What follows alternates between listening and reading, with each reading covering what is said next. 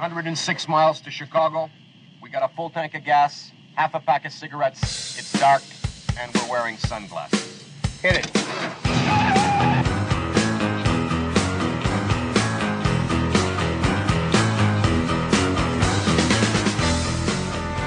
If you want to protect yourself, get a double barrel shotgun, have the shells, a 12 gauge shotgun, put that double barrel shotgun and fired two blasts outside the house.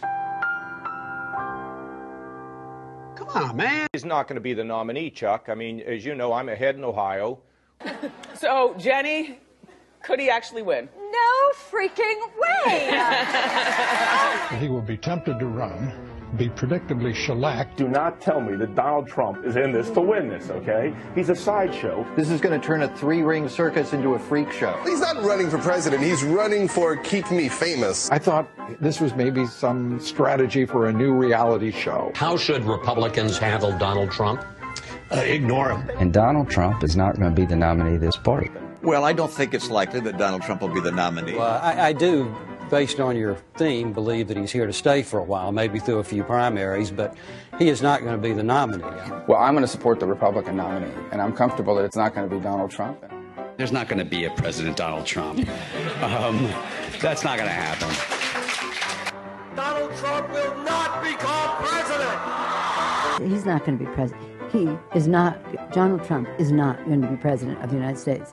Take it to the bank. Okay. I guarantee it. All right, all right. I think if he becomes the president, he'll make, make it great because the states is already great. I think that man will be president of the United States right about the time that spaceships come down filled with dinosaurs and red capes. On that note, Tom, Take it Thank from me. How about that? Cheers, Tom. And then, of course, there's Donald Trump.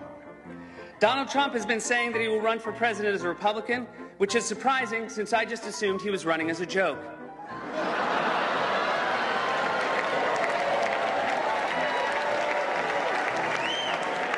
Donald Trump, just last week, he confirmed to the National Review that he is again considering a run in 2016. Do it. D- do it. Look, look at me. Do it. I will personally write you a campaign check now on behalf of this country, which does not want you to be president, but which badly wants you to run. So when you stand and deliver that State of the Union address, in no part of your mind or brain can you imagine Donald Trump standing up one day and delivering a State of the Union address? Well, I can imagine it uh, in a Saturday night skit. I continue to believe Mr. Trump, Trump will not be president. He will never be president of the United States. And uh, we better be ready for the fact that he might be leading the Republican ticket next. I know you don't believe that, but I want to go on. Sorry to laugh. Next. Okay, here we are. And which Republican candidate has the best chance of winning the general election? Of the declared ones, right now, Donald Trump.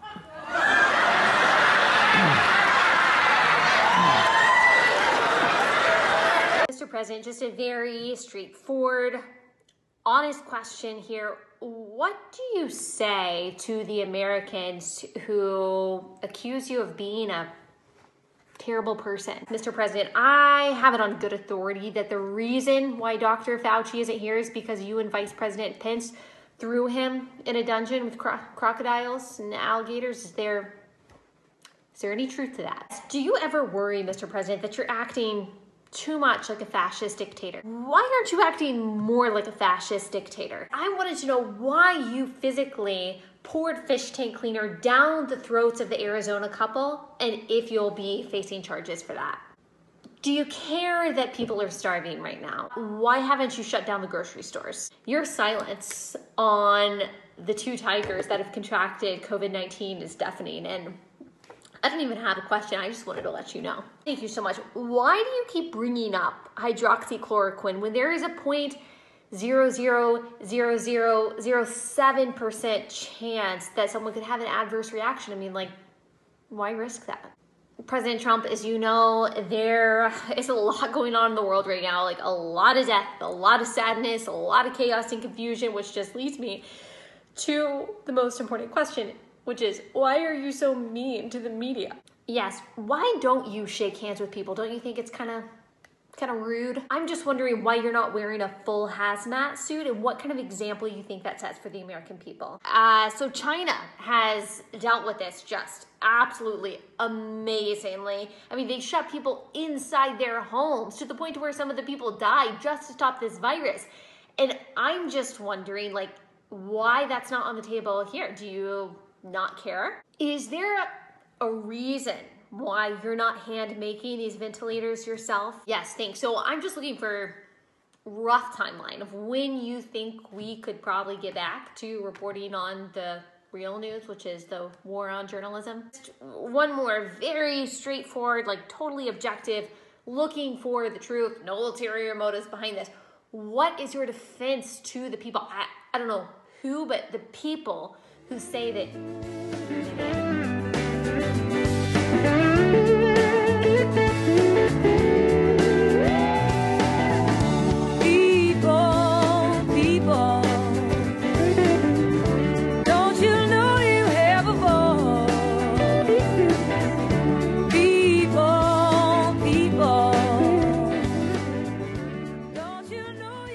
all right.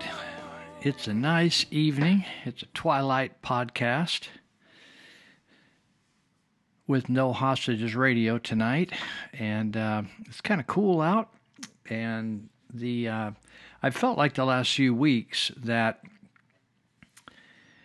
you know how they cremate people and put their ashes in an urn. I felt like we've been having the urn of all the creatures and bushes and things and insects and trees dumped all over our heads for weeks and been breathing in all these creatures for weeks now in California. And our governor came up and stood in the midst of it and proclaimed proudly that if you want to see what climate change really looks like, come to California.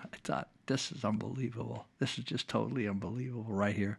I feel, you know, I've taken LSD and and I I uh, I think that would be tame to what I'm going through right now with this Gavin Newsom. So, uh, thank you for listening. Uh, we are uh, on our episode 77. That's a good number, 77 and and if you're into Bible, seven's always a good number.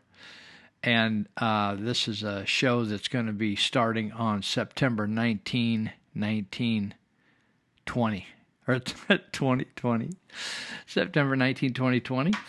And uh, so, thank you for for listening. If, if this is your first time, some of the guys have told me, a couple of guys told me, Lou, I'm having trouble getting the podcast, and I don't, you know, I I, I called Tanner or texted Tanner down in Texas. I said, Tanner, I, I don't know what's going on. Some of these guys are claiming they can't get the podcast up. So if you're having problems, don't you give me an email. If you're get, you know, some of you get it off your regular podcast source, whether it's Google or iTunes or something. And if it's not popping up or you're subscribing, it's not doing what it's supposed to do. Let me give me a shout out and let me know in an email what it's actually doing wrong with which uh, provider so I can so we can fix it. Uh, and you can reach me at Lou L O U at nohostagesradio.com. As far as I can tell, uh, the website's fine, nohostagesradio.com, but a lot of folks just get it off their podcast source, and that's fine with me and everybody else. So, uh, no host, so uh, a fellow was driving to San Francisco, farmer friend of mine, and he was said, "Hey Lou, what's that? What's the title of that podcast?" And I said, "No Hostages Radio." And he said, I, "I'm having dickens of a time getting it up. I had it going, but you know how you get prompts. It's uh, the podcast is up, so." There's some glitch somewhere, and uh, you know it just makes me appreciate when things do work right. I was set in on a conference yesterday put on by the Constitutional Law Group at Church of Glad Tidings in Yuba City, and uh, it went from 10 to 6, and that seems like a long time, right? We took a half hour lunch. Uh, but I'm telling you, we just flew by, and it was speakers. Some were live, some were zoomed in. Amazing, amazing people, patriots, uh, sheriffs, medical doctors, uh, pastors. It was I, it may have been the most incredible experience I've had as a uh, sitting through conferences. Right, I've sat to a lot of them as as a Christian guy, and uh, heard some pretty amazing speakers. But this co- compilation of speakers just rocked my world. So you could you can see that once we find out where that actually is. If you look, if you just do comp, uh, constitutional law group, I don't know whether it's .org.com they will probably post the entire conference online. It it was live streamed yesterday, but you know people are working working busy, and so it's. I'll just tell you, it's it's it's every bit of it is worth a listen. There was one couple who were experts in constitutional law, and their audio was a little garbled, so that was a difficult session. But most of the sessions are like thirty or forty minutes. Some were as short as fifteen minutes it really would just moved along quickly and was very it was just provocative. Uh, so if you want to get in on that so uh, check it out and uh, and enjoy it. Uh, so what I noticed yesterday was when we when we when we did the Zoom part of the because we'd we'd have a live speaker and then we'll have maybe two Zoom speakers and then a live speaker and live speakers. It went back and forth, back and forth, and so it was fascinating to watch the Zoom people kind of try to get dialed into us from wherever they were. And Zoom's a wonderful thing. It just seems a little awkward for everybody. And uh, it just makes you appreciate when things go well instead of getting so stuck on when things don't go well. Um, so I hope you're doing okay. Uh, I don't think anybody's doing. You know, there are a few people probably that are really happy right now, and I think there's the George, George Soros people of the world, the people that have been waiting so long to uh, tip America on its ear. I think those people are thrilled right now. They they have their mojo working. Uh, they are they are uh, jacked up on roids, and they got plenty of money because there's a lot of people with money that want to see this country go down. So we have a lot of politicians who are laying low like snakes that are funding this and behind this. And, uh, you know, uh, once the fighting starts, it's going to get pretty gnarly, and it's going to start pretty soon. And uh, they, the Black Lives Matter people and Antifa people, uh, I'm sure they're they got a certain level of dedication. They have no idea I saw uh, a guy posting when when they come. He said when they come to our area, we got guys that'll sit all day in a tree stand waiting for an animal to come by to kill.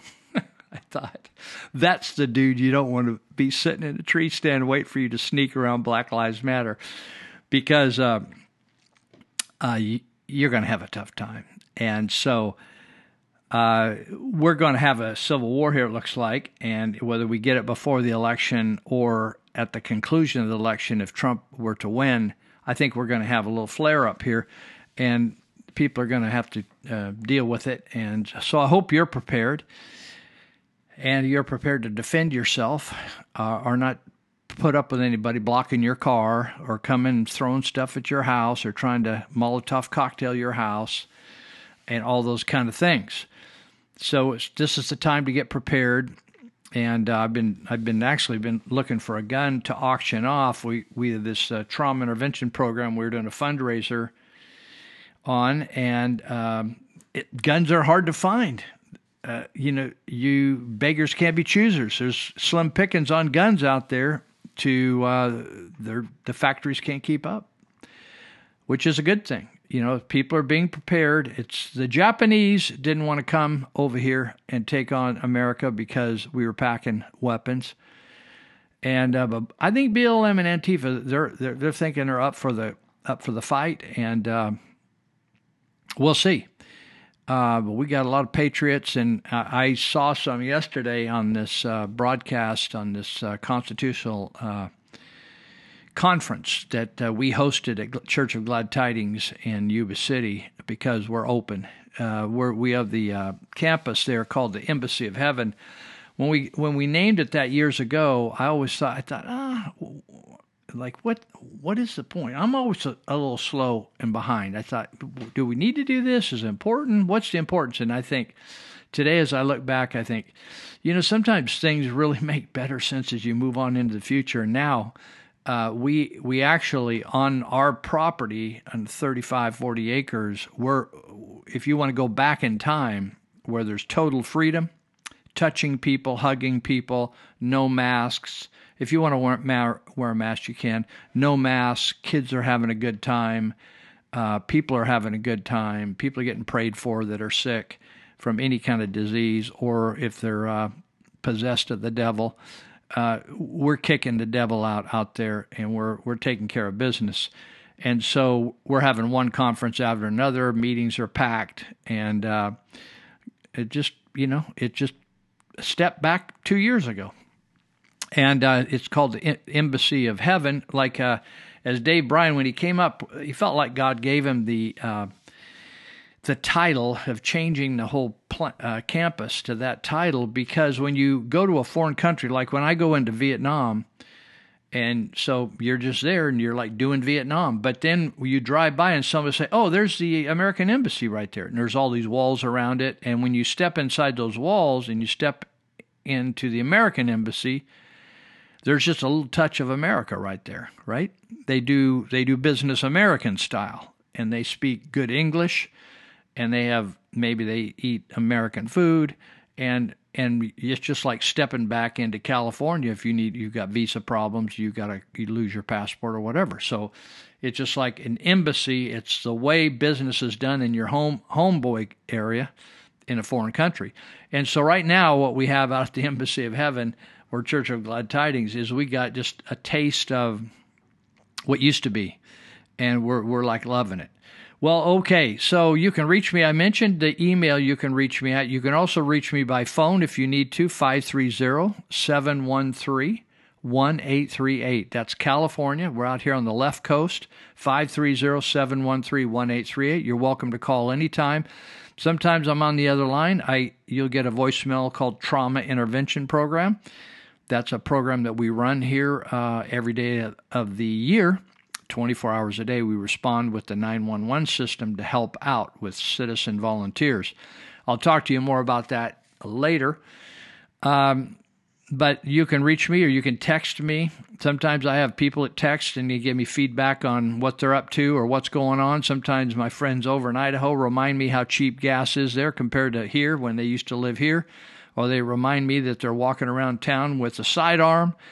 Uh, or people out of Missouri or down in Tampa uh, let me know what's shaking and uh, uh, or around the United States. I, I'm not saying I have a lot of listeners. I have some listeners, and but they're scattered around, and uh, they participate in the program by uh, giving me some feedback and also sending me some of their data and information that they think would help me on the show.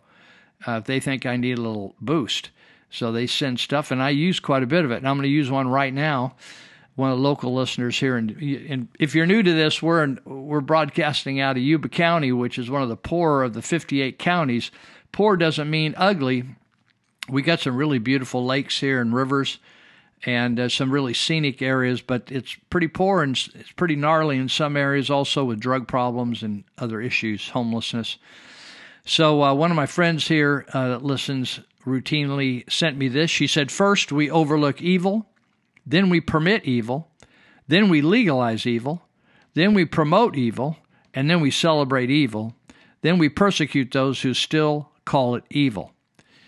So uh, that should be a, a, motto or a, a tombstone epitaph uh, of what has gone on in our country, where we started uh, really honoring God and and seeing that it was God's providence that actually put this nation together. It was it wasn't just man with his good ideas. And so people, if you'll notice in the founding documents, and if you look farther than the founding documents to many of the founding fathers' writings, they constantly referred to the providence of God, the providence of God, or God's providence, or God's blessing, or God's hand, or on and on and on, because they saw the miraculous occur in a struggling, new land. Uh, that and of course they didn't get to see this, but uh, some of them did.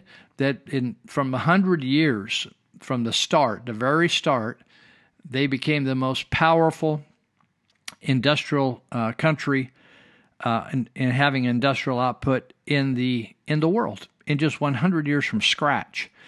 Amazing! It's just totally amazing. So many of the people that are are um, unhappy and rioting and they've been deceived. Uh, you know, when you're deceived, uh, you just don't know what you don't know. And you're just going to have to ride that pony until you ain't going to ride it no more.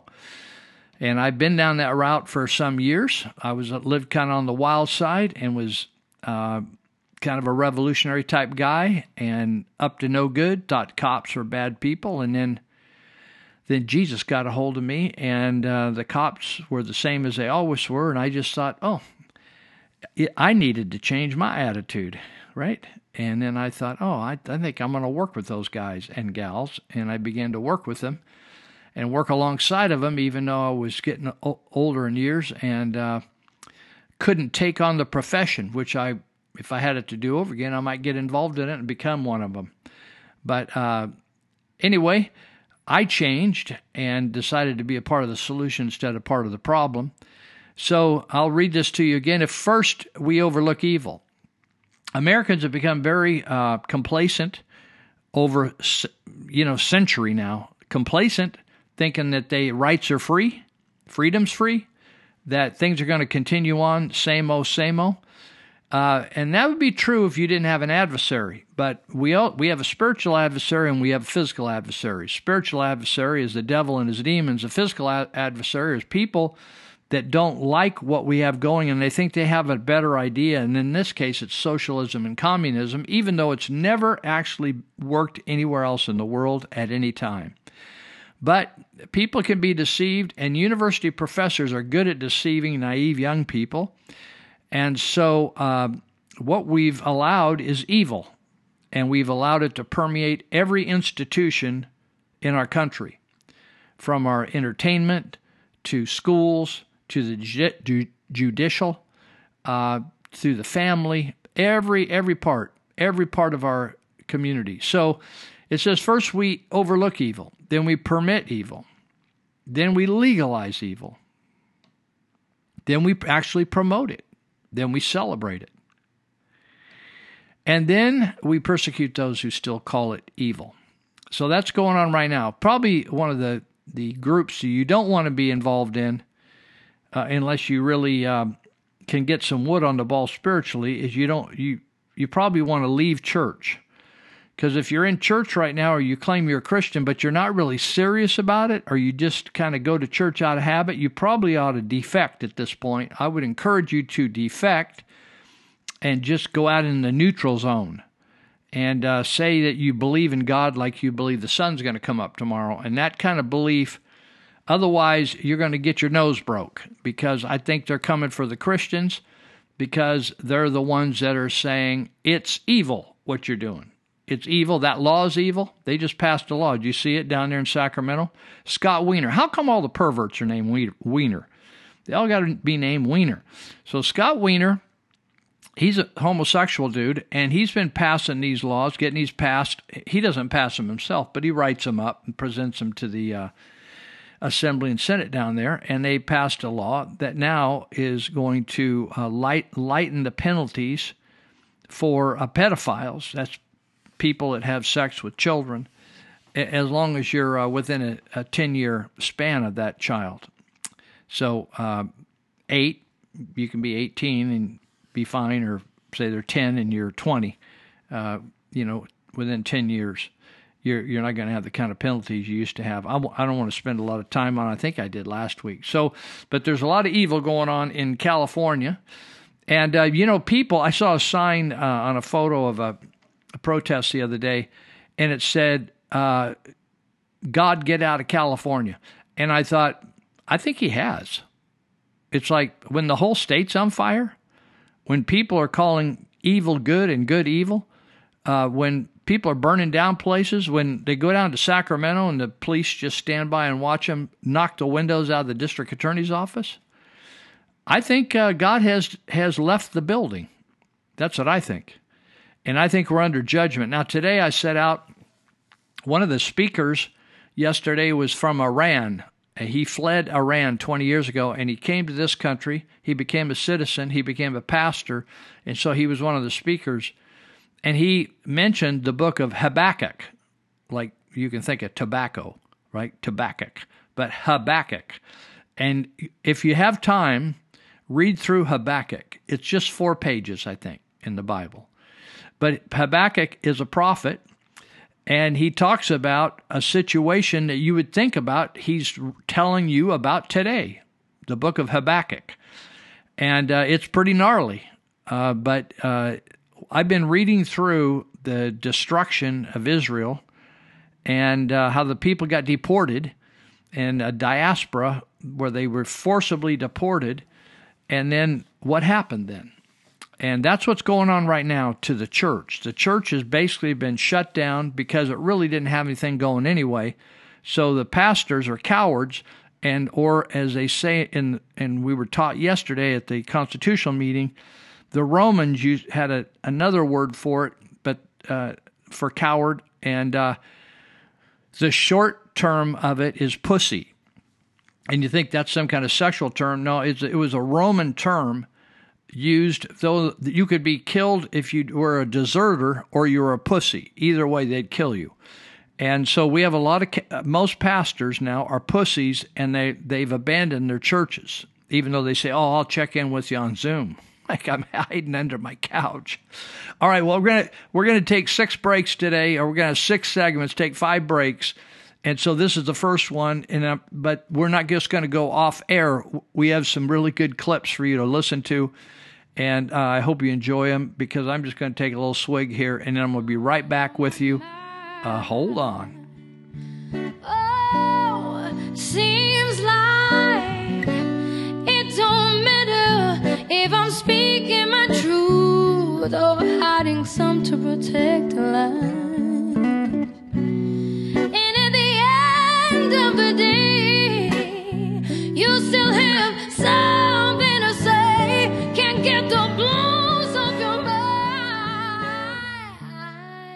Was once upon a, a time that to be a Republican in this area of the country felt a little bit by bit like being Gary Cooper in high noon, out outnumbered in a big way.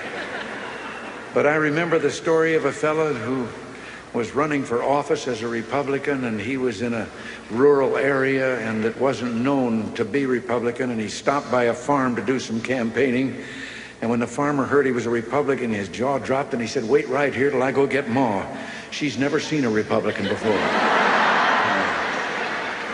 so he got her, and the candidate looked around for a podium from which to give his speech, and the only thing he could find was a pile of that stuff that Bess Truman took 35 years trying to get Harry to call fertilizer. so he got up on the mound, and when they came back, he gave his speech. And at the end of it, the farmer said, That's the first time I ever heard a Republican speech. And the candidate said, That's the first time I've ever given a Republican speech from a Democratic platform. Hey everyone, what's going on? Andy Singer again with the Heartland Institute, bringing you more from climaterealism.com. So today we get to talk about one of my favorite topics livestock greenhouse gas emissions, or cow farts. hmm We'll, we'll go with livestock greenhouse gas emissions. It's a little more less crude sounding. Good sentence. Okay, so I'm sure you've heard numerous times that that juicy burger you had the other night uh, is a major source of climate change. Or by major source, I mean it's a major source of greenhouse gas emissions, which is leading towards climate change. So the burger equals impending doom. Short summary. Uh, I've heard that. I mean, I ate a burger uh, earlier today, about an hour ago, and I'm going to be honest, it was a McDonald's burger, and I am tired from that. But we do what we can. It was delicious. I stand by my decision. But yeah, so let's let's talk about um, how much livestock actually leads towards greenhouse gas emissions, and if the claims that it's a major source of U.S. greenhouse gas emissions is true. So we're going to look at some data that comes from the U.S. Environmental Protection Agency, the EPA, of course, and we're going to see what they found. So they looked at numerous sectors of the economy, including transportation, industry, commercial development, things like that, and uh, measured how much greenhouse gas emissions come from those areas.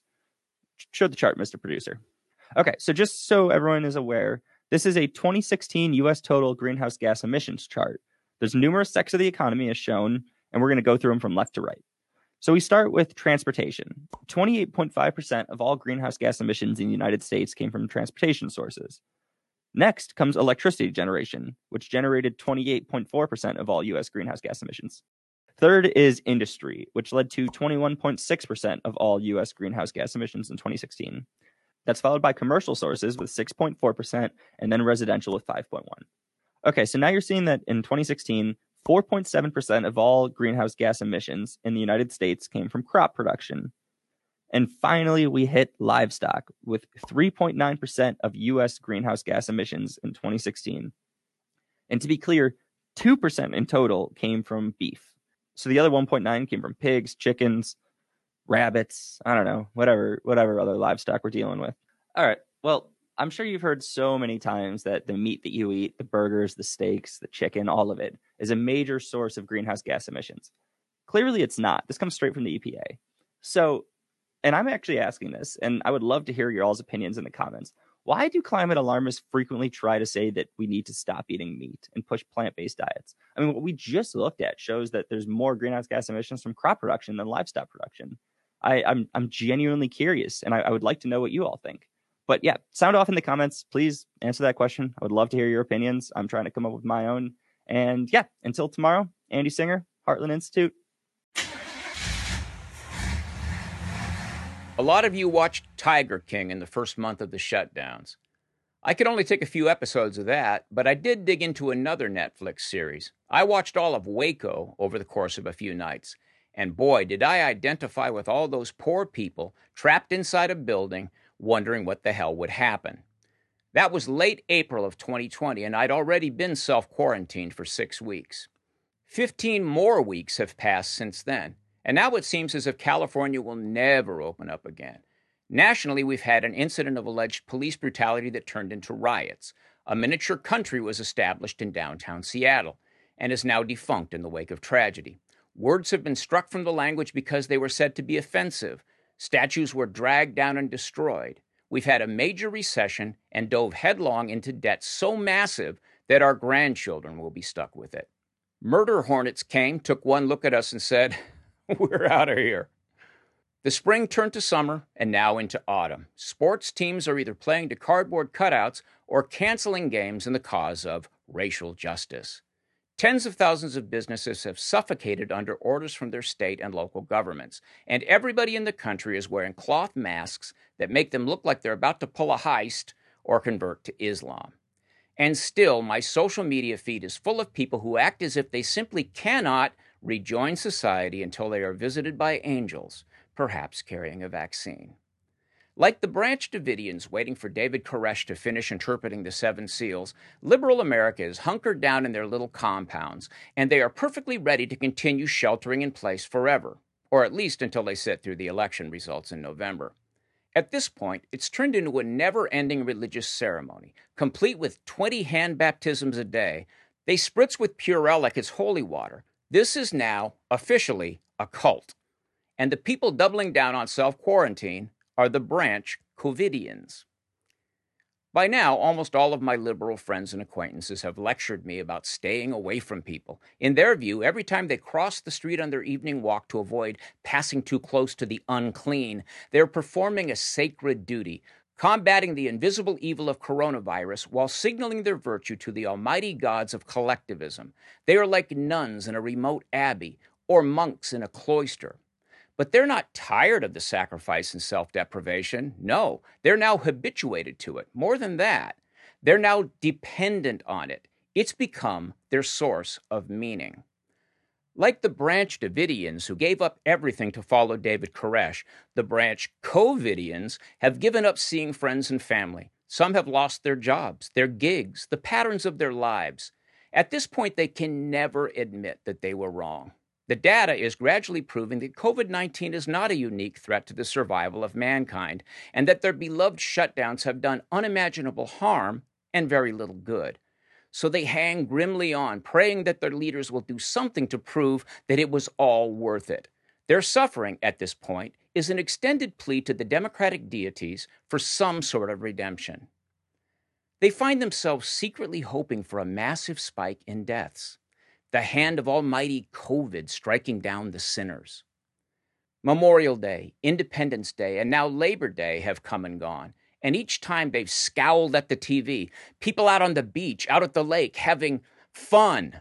These carefree revels struck the COVIDians like Sodom and Gomorrah, proof that America is a fallen world and that the pandemic is a plague come to smite the wicked. Oh my God, look at those people moving around freely, laughing, throwing a frisbee, touching each other, and their faces are naked. For the Branch Covidians, the quarantine is their time of martyrdom. They will continue suffering until they kneel before the altar to receive a vaccination, like early Christians taking communion bread. Unless that vaccine comes from Trump's people, in which case they'll return to the catacombs to await further revelation. Many smart people on the right have called leftism a godless religion. I have to agree. The entire oppression orthodoxy is a Bible in the making. Someday there will be the book of race, the book of feminism, the book of class struggle, the book of gay marriage, the book of transgender, the book of climate change. They are writing the origin story of a future megachurch. Once they have spread the word to the far corners of the world and evangelized every last soul, the scripture will be complete and they will have proved that theirs is the only path to paradise. In the early years of every religion, there are atrocities committed. Moses didn't get to Canaan and find an empty promised land. No, it was full of Canaanites who had to be killed or enslaved. Muhammad slaughtered the Jewish tribe that wouldn't defend him against the Quraysh people of Mecca. Hell, the Bhagavad Gita opens with a battle scene. The point of that was to justify the inflicting of suffering and death as simply the living out of predetermined events. Hey, you got to break some eggs, right? The Marxists of Black Lives Matter know that Stalin and Mao and Pol Pot killed millions. They don't see that as murder, they see that as creative destruction. The Branch Covidians have no quarrel with BLM. We need to understand that all of leftism is a creed without a guiding moral force.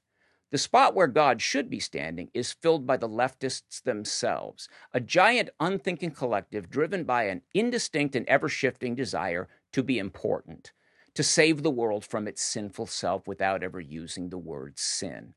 And as one by one, all over the country, small family businesses burn like villages on the arid plains of Mesopotamia, the Branch Covidians are sure that all of this will somehow prove to have been righteous. So stay out of their way. Their masks are now their holy garments, and your visible smile is the mark of the infidel. There's a port on the western bay, and it serves a hundred ships a day. Lonely sailors pass the time away, talk about their homes. There's a girl in this harbor town. She works laying whiskey down. All right. Well, we're starting again our second uh, session. So, uh, I was mentioning about pastors, and the church basically shut down. I, I can't speak all over the United States, uh, and I don't want to make a generalization like all the churches are shut down because we just we listened uh, to Greg Locke, is a pastor that's become pretty famous on Facebook, giving these rants uh, in his truck, his SUV, and uh, he, he claimed he had a million, million and a half followers on that Facebook page. That'd be a big bunch but he lit it up yesterday on you on the uh, Zoom, and he was talking about uh, sissy pastors and so uh, pussy pastors, cowards. He was talking about cowards. So uh, we we are in a really uh, meltdown, and so this is a time that you don't want to just go to church just because. just because a lot of my friends, I'm shocked they they flat left church and they dialed it. They're dialing it down.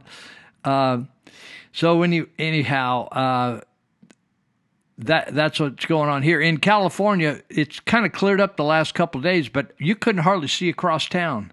Uh, and if you didn't wear the mask for the COVID anymore, you actually thought maybe I'd put on a mask. Maybe it'd stop some of that funky smoke getting in my nose. So let me cover a couple things that I cover every week because we're in a drive right now. We're we're in a we're in a push right now uh, to recall the governor. And if you think You know, one of the problems in America has we've been we've been educated or mesmerized or hypnotized into thinking that somehow things are going to become better if I just hope they become better. Nothing ever happens because you hope for it, right? Or dream, right? You need to put you need to put some legs and some sweat with that. So we think, oh well, I just hope, or I wish somebody would run for office. People call me or hey, why don't you, Lou? I got an idea. Why don't you? Right? That's how it starts. I have an idea. Why don't you? Or this is happening. Why don't you? Or I, I'm concerned about this. Do you know about it? Why don't you? Why don't you write an article? Why don't you talk about it on your podcast? Why don't you run for office? Why don't you support this candidate? Can they? Can you put them on Lou's picks? Oh, by the way, for you and Yuba Sutter counties in Northern California, if you want Lou's picks, you need to email me and say I want a copy. So if this is new to you, for those that are out and about farther, sorry, don't, I don't mean to bore you, but I don't put out a voter plank like try to convince my friends to vote the way I do. A voter plank is where like a particular agenda like pro-life or something something conservative forum or whatever they they try to give you a list of things to help you vote so you vote the right way. But many times those things are to- totally fallacious. People pay to get on those. So mine is totally my gig and nobody pays me. I, I don't get i don't get a dinner out of the deal. I don't get anything. I just pick some the propositions and the people that i think are the best people right so it's not like picking a horse race because uh, many of my people don't win. Uh, somebody else wins, but I still try to vote what vote my conscience. So I don't try to convince people to vote my way. I tell people, hey, if you if you don't like what I do, I don't want to hear from you. I don't want an argument. Don't I? I, I make the list so I don't have to talk to people on the phone because I don't have time to talk to people all day. So if if you want my list for Yuba Sutter counties and the statewide offices in California, you can email me at lou at nohostagesradio.com, lou at nohostagesradio.com, and just say, uh, send Lou's picks. You don't have to. You don't have to elaborate. Hi, how you doing? All that. Just say send Lou's picks, and I will. I will. I'm. I'm going to finish it probably tomorrow, or the next day, and I'll start sending them out to you guys. So Anyway, also in California, sorry you guys that are in other states, but we got a major problem here. I think you do too, but uh, I don't know how you're going to handle it. Uh, I, I, we had a guy speaking to us yesterday that is an attorney in Ohio. He's suing the governor of Ohio. So it's time to take down. In fact, we had an attorney that actually has arrested judges before. In other words, he was in court and had he had the the cops handcuff the judge. you know, it's a time when things are going to get turned upside down for a while, and uh, so uh, we're trying to recall Gavin Newsom. And I'm telling you, Californians, that uh, that ain't going to happen unless you get your butt off the couch or spend some money and and and some effort and get involved in this thing and make a difference. So uh, I'm just trying to look at my, and I've lost. Oh, here it is. So if you go to, uh, so the the big the big event here is we need a million and a half good signatures uh, by November 17th to put Gavin's name on the ballot, so everybody can choose whether to recall him or not. But we're trying to get two million signatures because some people just won't pay any attention. They sound, they'll sign stupid and they'll have to throw their name out. So. Uh, it doesn't matter what county you're in, you can sign this. Uh, it's very simple to sign. You can actually d- uh, print off from the website at Recall Gavin, G A V I N, recallgavin2020.com. Uh, if you can see it on your phone or your computer, but you can't print it, uh, you can uh, look on on that website and find the Facebook page for your county and then just look at that Facebook page and find out where in the county they're signing, you know, if you don't have a sign up sheet. And you can sign, take you two minutes to sign. So I'm just talking to Monty Hecker today. Uh, he runs Elite Universal Security out in uh, Yuba County. And Monty has been great about he's you can sign up at his place seven days a week, 24 hours a day, because he has a dispatch center for his security business and and uh, you can sign up there literally as you walk in, and as the ladies tell you, "Hey, sign right there." Uh, it'll take you two minutes.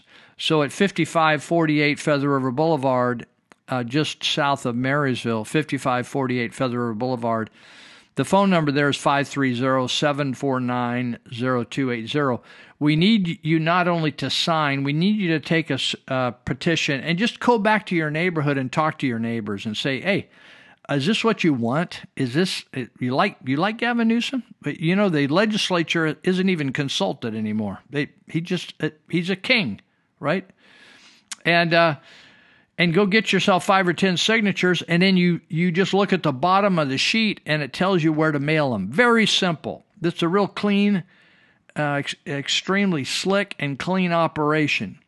So let's get some signatures. Let let's get it done, and then it just goes on the ballot. It puts it on the ballot, and then let everybody that's voting decide: do we want him or don't we? And then if we if enough of us don't, fifty percent plus one, then we just pick somebody else on the ballot that we do, and the person with the most votes on that same ballot will become our next governor.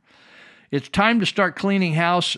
We the reason we're in in, in such a pitiful state in California is a lot of people just simply didn't vote. And the people that did vote were Ill, a lot of immigrants that got brought in and thought that the being Democrat was the way to go. And now they're they're seeing, uh, hey, a lot of them are fact fact leaving the state. In fact, I just, uh, well, anyway, I'll tell you. Let me finish this, and uh, then I'll tell you my experience at Lowe's and Home Depot today with masks.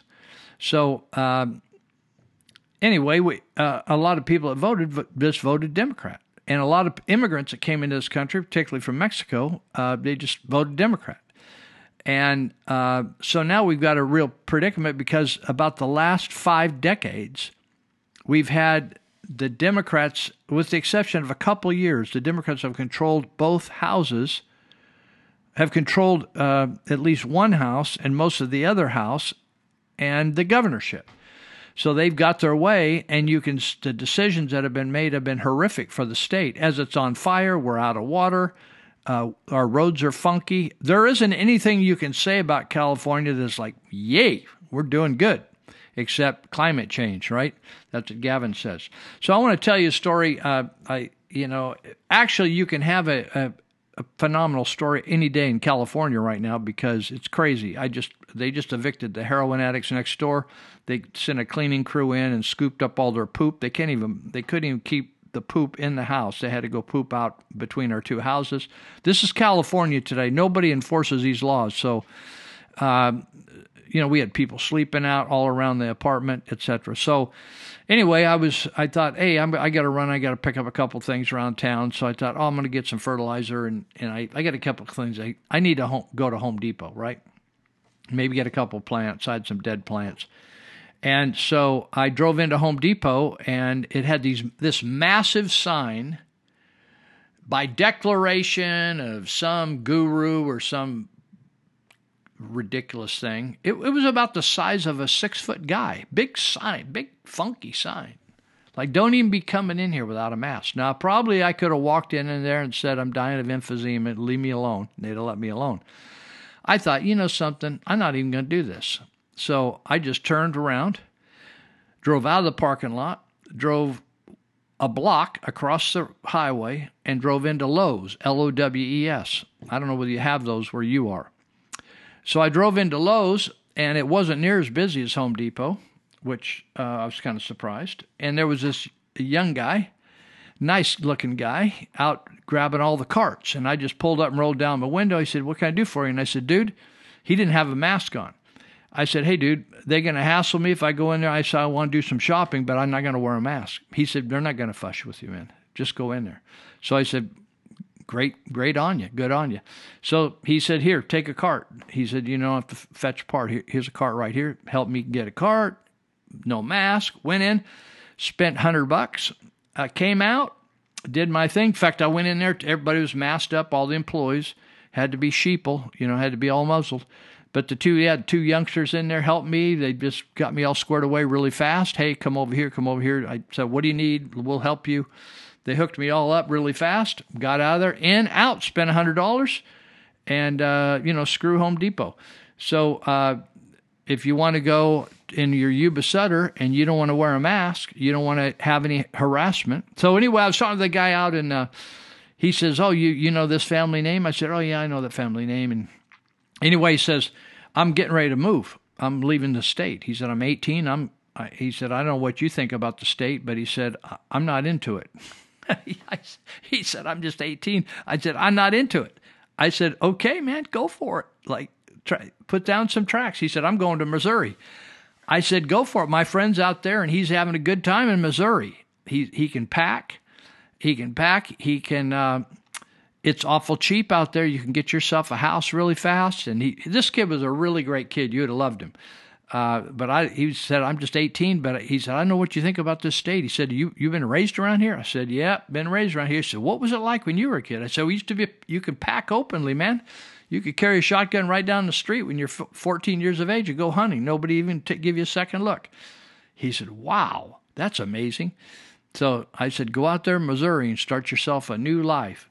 So uh, go over there and shop at Lowe's. You may think Home Depot's a better deal, but if you know, here's the deal. We're either gonna we're either gonna win this or we're gonna be communist. I'm just telling you how it is. You think, oh, Lou, you're exaggerating. No, I, no, you just don't know what you're talking about.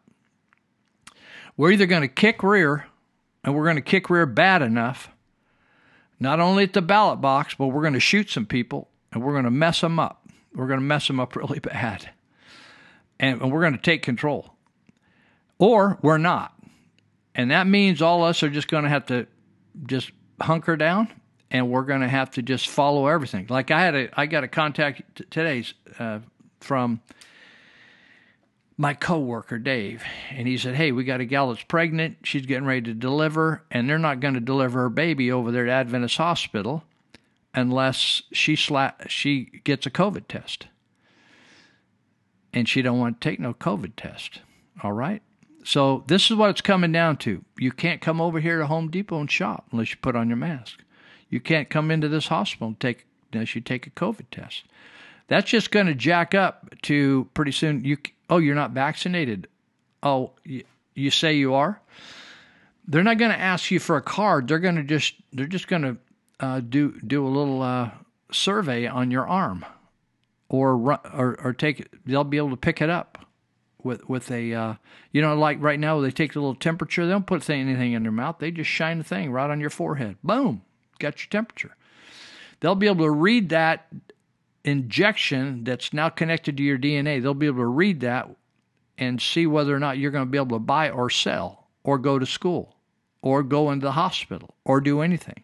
Either you're going to be vaccinated so we can monitor wherever you go in the world, or you're not going to be able to play ball with us, right? You're going to have to like scrounge around off the grid. You remember those people went off the grid? Well, that means a lot of people are going to have to go off the grid and it's going to get gnarly. Did you think, by the way, did you think that we, you remember all those signs just a month or two ago? Have you seen any of those lately? We ran out of money. those are, we, we can't make any change. We ran out of money. Sorry, we ran out of money. Do you think those people ever told the truth? Do you know how, do you know how seldom anybody's telling the truth anymore? We got people lying at the supervisor level, the city council level, the administrative levels. The doctors are lying. Uh, we got the health official lying to her teeth.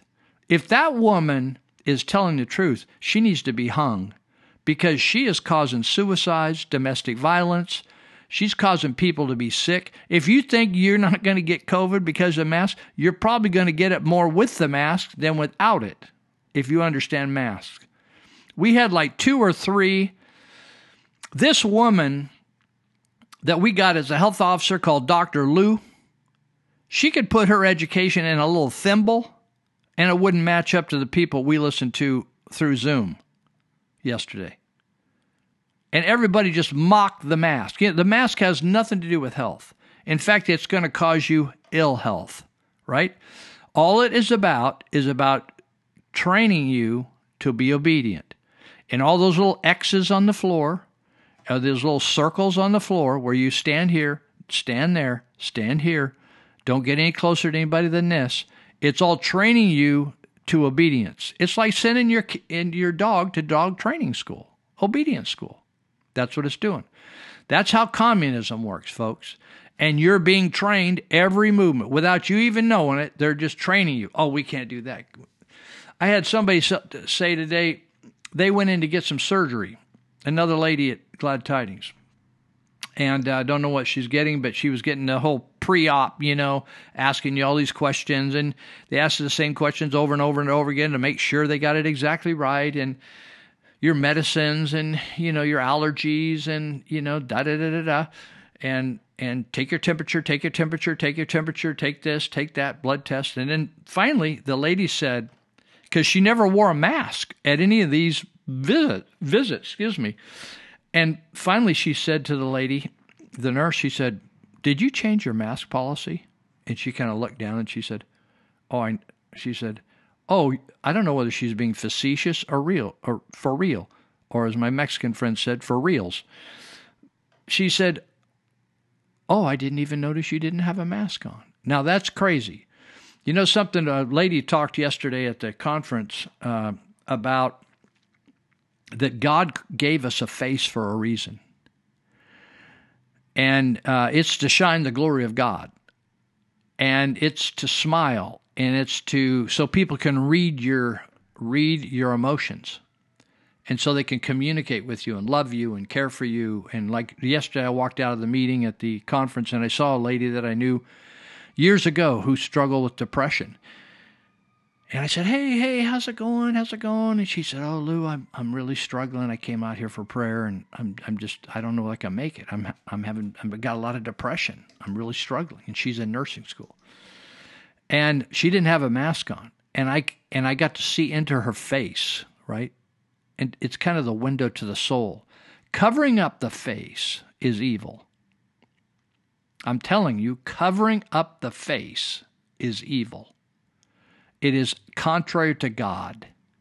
God does not want your face covered up for health or any other reason. And all this is an evil scheme to cause you to come under submission. It's like breaking a wild horse. And God wants you to be free. If you read anything out of the Bible, God wants people to be completely free. Free, free, free, free, free and wearing a mask and social distancing and being forced to be vaccinated and being forced to do this and that and take little tests to get. I just saw where the uh, Dr. Luu, I'll, I'll get into it afterwards. We're about out of time, but all this thing is just totally evil. So I, I think I got into this little thing by talking about the reason we need to begin to throw people out of office that don't have a backbone or are evil. Even good people with no backbone need to be ejected from office. We can't tolerate them. They're too. It's like uh, we can't waste our time on people that will not stand up for righteousness. All right, we'll be right back.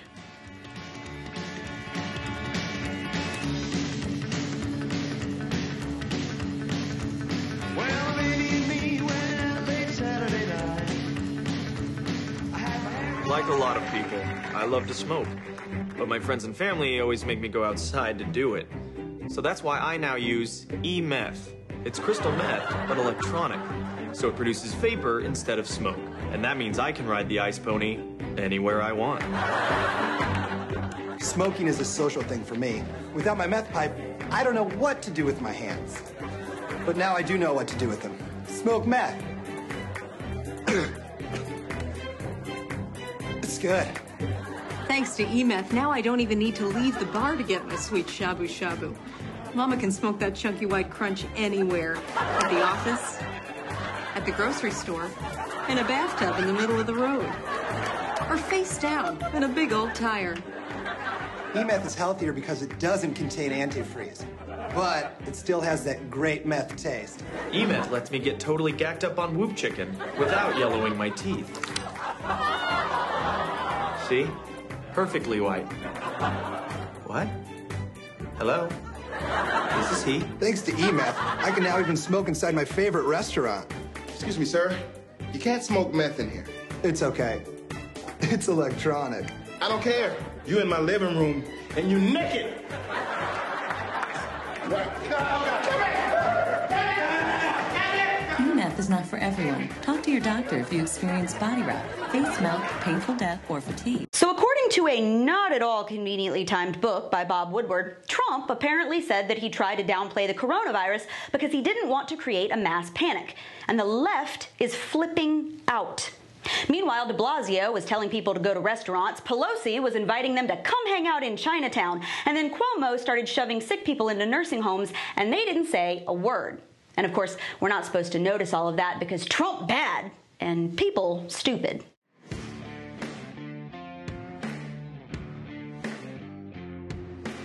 So you know it's election season when a ton of bombshells start dropping left and right? Well, mostly left, actually. Too bad this one's got the explosive power of a wet firework, according to a new book out by Bob Woodward, which I'm sure is not at all strategically timed. President Trump apparently admitted that he tried to downplay the coronavirus pandemic to keep from creating a mass panic. And according to the left and the media, we're all supposed to lose our crap over that because it proves that Trump has been trying to kill us or something.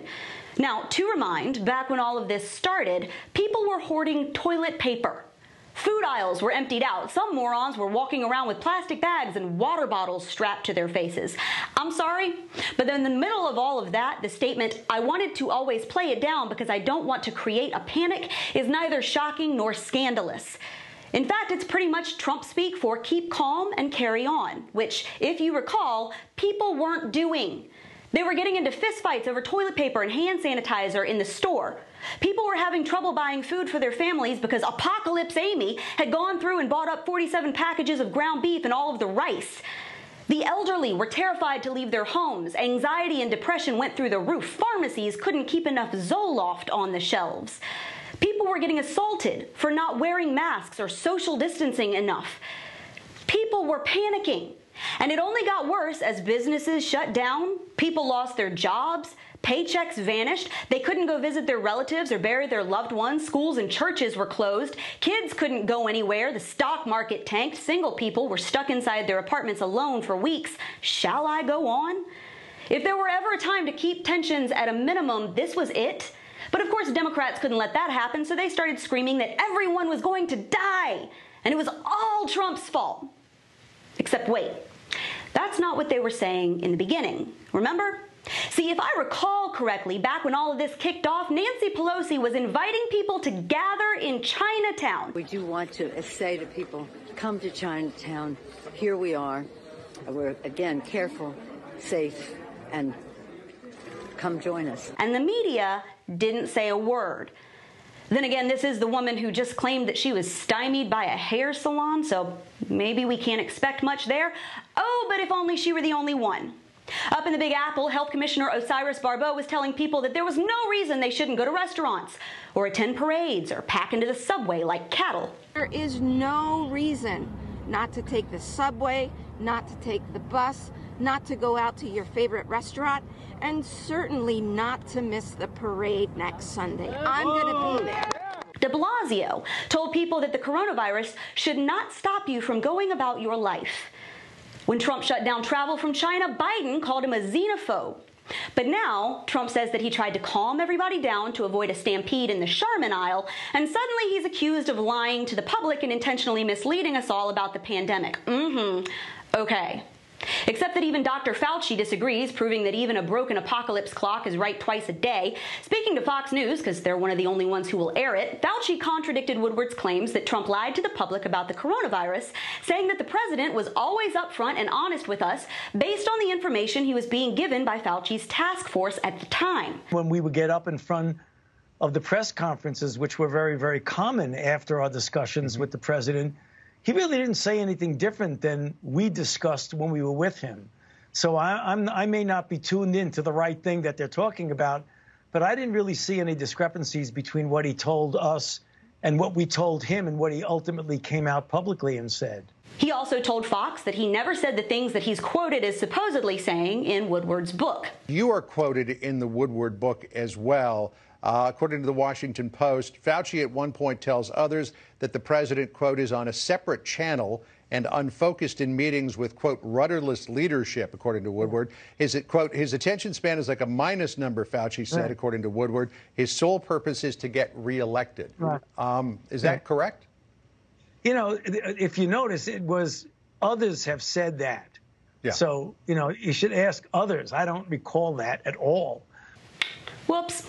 Now, let me just preempt all of the backlash that I know I'm to get before I even finish this video. Here's what they'll say. oh, Brittany, you will say anything to defend Donald Trump even when he is so blatantly wrong. No. What I will do is point out stupid when I see it.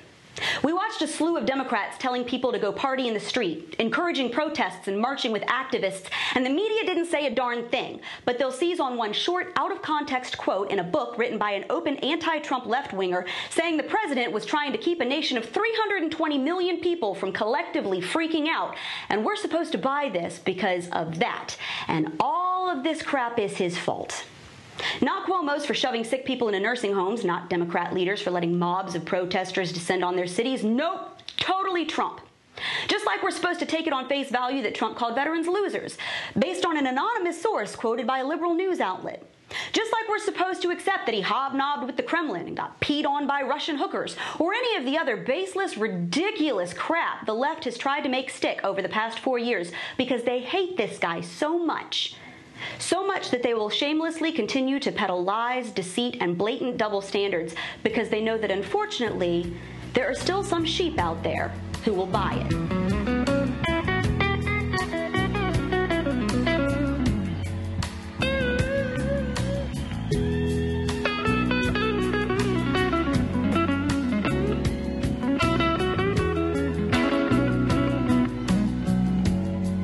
All right. Welcome back. I wanted to mention uh, this is an event that's coming up, and it's it's actually by the time you hear about it, if you listen to my show on Saturday morning, first thing, if you live in Yuba Sutter area, you could still go to this. But if you haven't traveled very far, you're going to miss it. I'm still kind of shocked this is actually going to happen. When I heard it, I didn't believe it because I think so highly of this guy. And I, you know, I mean, it's not like Northern California is a bad place, but just uh, people that are significant national figures uh, don't often get here. So when I heard that Dinesh D'Souza was coming in person to Yuba City, I, I just couldn't believe it. So I asked Dave Bryan, I said, "Are you, you mean he's coming by video, right, or Zoom or something?" He said, "No, no, no, man. He's gonna he's gonna be here, and uh, he's gonna speak. To spend a few hours here." So, um, so he's coming on behalf of a wonderful lady who is uh, trying to take on one of the more powerful figures in the House of Representatives by the name of John Garamendi. And John Garamendi has been a very liberal politician since he got out of college, and then he spent a year or two in the Peace Corps, and then he went into politics, and now he's in his mid 70s, pushing 80. And he's so old that he doesn't even use his photograph on his materials anymore because he's old, right? It's just nothing wrong with that. It's just like that's that's the state he's in in life, and pretty soon he's going to enter into eternity. So, um, but one of the, you know, I don't have anything against old people. In fact, I'm I'm seven in my seventies. So um, my feeling is, even in trauma intervention, people say, "Well, how old do you have to be to be in trauma intervention?" I said, "Hey, we'll take a kid as young as 14 if the kid will behave himself and uh, has got some got some juice. We'll train him." And I said, the upper end, I never worry about people as long as they can get behind a wheel and get it on and go out on a call and keep their wits about them. You know, if they got the juice, uh, we're good. I don't care how old. I don't care the number, right? It's just a performance. And so, um, so anyway, uh, Dinesh D'Souza's coming, and I, I was just shocked that he was coming up here. And he's supporting uh, Tamika Hamilton, who is running against John Garamendi, and I'll tell you why. John Garamendi is anti Jesus, uh, anti America, anti conservatism. Uh, he is not supportive of uh, any of the basic tenets of our patriots. Basically, wants a socialist country. He they he doesn't follow the Constitution, and so, but these incumbents, as you know, whether you look at Nancy Pelosi or Chuck Schumer, or that whole list of them back then that are in their 80s or nursing the 80s, they have a lot of money and they have a lot of power because people are invested in them. Corporations have bought into them and they do the corporation's bidding. And that's how Garamendi is. So he's very hard to beat. And when they gerrymandered, gerrymandered the district and added Yolo and Solano County uh, to our group of counties that rep- that uh, Garamendi represents, it changed this area from a conservative uh, district to a, a more liberal district. So it's tough to beat him. But, you know, it, it's interesting to me. Uh, conservative people, the conservatives have gotten what they deserved in California because they wouldn't really support a real conservative, and they thought we needed to look more like a Democrat to get elected. And so when you had a real conservative, a lot of times you have other conservatives that wouldn't support them because of something something wrong with them, like they were pro-life and they this conservative wasn't pro-life. And so we want people to win, but we don't want to invest in them. I had this discussion the other day with a lady, and she said, "Well, I think it's kind of expensive this Dinesh D'Souza." And I said, "Well, it's it's not it's not about that. It's about we need to fund Tamika Hamilton. She cannot beat an incumbent that's been in politics for 50 years. Uh, she can't she can't do it on out of her police officer husband's salary, and they raise four kids. She can't do that. We have to help her." So uh, anyway, uh, I think I got another person to come to the event, but it's a fundraiser, and Dinesh D'Souza is going to be here and speak, and I just can't believe it. So if you're just hearing this for the first time, and you're going to be Yuba Sutter area on Saturday uh, at three o'clock, at three fifteen actually, he's going to be he's going to have a VIP meeting at two o'clock from two to three probably, and then at three fifteen, he's going to have a a talk. He's going to do a talk for an hour or so. So uh, the cheap tickets is to come in at three fifteen at seventy five dollars a piece. You think, oh, that's too much. Let me just tell you something. When you look at what how much money you're paying in California, you're spending hundreds of dollars more for gas alone, gasoline. Just one item in California, gasoline is costing you way more than that a year right? It then I take if I took you to DMV fees, you'd choke. Or I could take you to sales taxes and you'd choke. I could take you to income taxes and you'd choke. I could take you to a lot of other things and you you'd think, "Oh my goodness." This is actually the deal of a lifetime to support Tamika Hamilton at $75 a piece, right? So if you want to talk to have a sit down and have a question and answer with Dinesh, you can if you really believe in conservatism uh, maybe you'd want to spend $500. Yeah, I get a kick out of people. Oh, I, would never do that. They spend $500 all the time. They give it to California Water Service.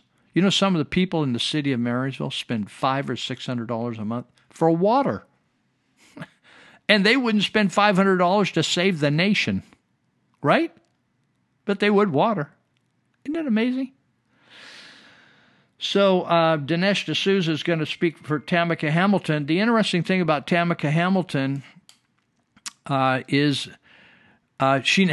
I get a kick out of her. She showed up at Glad Tidings and spoke where I attend, and now she considers us her home church. But she actually lives, I think, in Fairfield or Vacaville. She lives in the south end of the district, and but she really needs to be down there because that's where she needs to get the most votes because that's where she's going to have the toughest time in Yolo County and Solano County. And so uh, she spent 17 years in the Air Force serving the country. Not only that, it just wasn't her like a fling getting into the military. Her parents are military folks, and uh, he she married a uh, a fellow that's a police officer. Anyway, she's got uh, conservative DNA, and she's a good gal to take down Garamendi. But no one is going to take down any strong politician that doesn't have money. It just forget about it. You think, oh well, they're just a good person. You don't know what you're talking about. You know, you got to work, work, work, and you're going to have to have some money. So if you think, oh, we're, uh, we'll just, oh, Garamendi won again. Oh, boy is he so hard to beat? Yeah, he's really hard to beat when you don't do nothing, when you don't do anything about it except whine and complain, whine and complain. California is full full of middle class and lower class whiners and complainers that don't put their money where their mouth is. So if you want to get a ticket, you can still can, and you could get one online. You could do it today or tomorrow, or you could probably do it Saturday morning, or you could just show up and pay at the door. But you, you could go to Vote Tamika, or you if you just wanted to make a donation, Vote Tamika, uh, T A M I K A, Vote Tamika, T A M I K A dot org. That's our basic website, votetamika.org. If you want to see what this event is, you just add a backslash with the word events. And then uh, the event that I'm talking about that's happening Saturday will pop up, and you'll see a big picture of Dinesh D'Souza. And by the way, he put the fear of God into the liberals so bad they put him in jail. Did you know that? Obama had him put in jail he lit Obama and Hillary up with films he made. You probably didn't see them. Maybe you did, maybe you didn't. But the fact is, he makes, and he's also has one coming out on Trump, I believe. I don't know what's going to make it out before the election or not now, but uh, this guy is bright. Anyway, Tamika, votetamika.org. If you want to just help her, just help her. Maybe you're in another state and you think, you know something? I better invest in a, in a revolution in California go red, you know, uh, or I'm going to get some of it up here. I know when I went, I was up to Boise, Idaho to, to teach tip people, new tip trainees. And the word up there is California's taken over the city of Boise, and it's liberals can be. When you get out into the the bush area, the surrounding area, different story. A lot of patriots out there, but uh, Californians are on the move and they're taking their their uh, their value systems, which are really screwy, with them. In fact, uh, I just read an article where Stripe, you know, the corporation called Stripe, it's a uh, platform where you can pay money for things, you know, transfer money. Stripe. Stripe is moving to out of San Francisco, where it started. It's moving to Nashville, Tennessee and it is offering its employees they'll all have to take a i think a 10% pay cut uh, to move down there. Uh, they're kind of reorganizing but they're offering them if they'll come and make that move they'll give them 20 grand. Just write them out a check for $20000 isn't that amazing? So that they're not thinking about moving they're moving and you're going to see more and more big corporations like that leave, particularly San Francisco, which is it's not being managed anymore. It's just like the uh, the inmates are running the asylum. And so a lot of people are just moving because a lot of them can work from home now and they don't need to be situated in the most expensive place on, on the West Coast, San Francisco. So Stripes, they're on the move. So a lot of people are moving and resettling. Well, can you imagine all these Stripe employees? There's no conservatives in there. And uh, they're all going to Nashville. You can imagine the different changes in the voting. Uh, so that's that. So hey, I want to mention I mentioned Monty Hecker earlier, and he's been a big supporter of the program. I want to give a shout out to Monty and his Elite Universal Security. They are trying, along with law enforcement, to keep a lid on the craziness that's going on in our communities. And I'm telling you, uh, I'm telling you, just over the back fence here, I had people shooting heroin, dealing heroin for months. I've tried to get police involved in terms of busting them no chance. Tried to talk to him, no, didn't work. Like I've told my drug friends, either I'll you know get you on with Jesus or get you arrested by the narcotics people, and we'll get you straightened out one way or the other. So uh, anyway, Monty Hecker's got his security business, and he does work for the government. He does work for the private sector, businesses, private homes, farmers. We got all kinds of problems, man. Out in the ag areas, they just guys just come in and steal stuff, steal all the connections off the pumps, steal uh, tractors, steal f- all kinds of farm apparatus, steal almonds, steal walnuts, just expensive products. Anyway, if you want to, uh, if you need some help, you can call uh, Elite Universal Security at 749-0280. And they're serving all the way up through Northern California. It's not just Yuba Sutter counties. So the, there's about 22, 23 counties up here in north. And uh, they're big counties, sparsely populated, but uh, Monty is serving all the way up into lower Oregon, he tells me.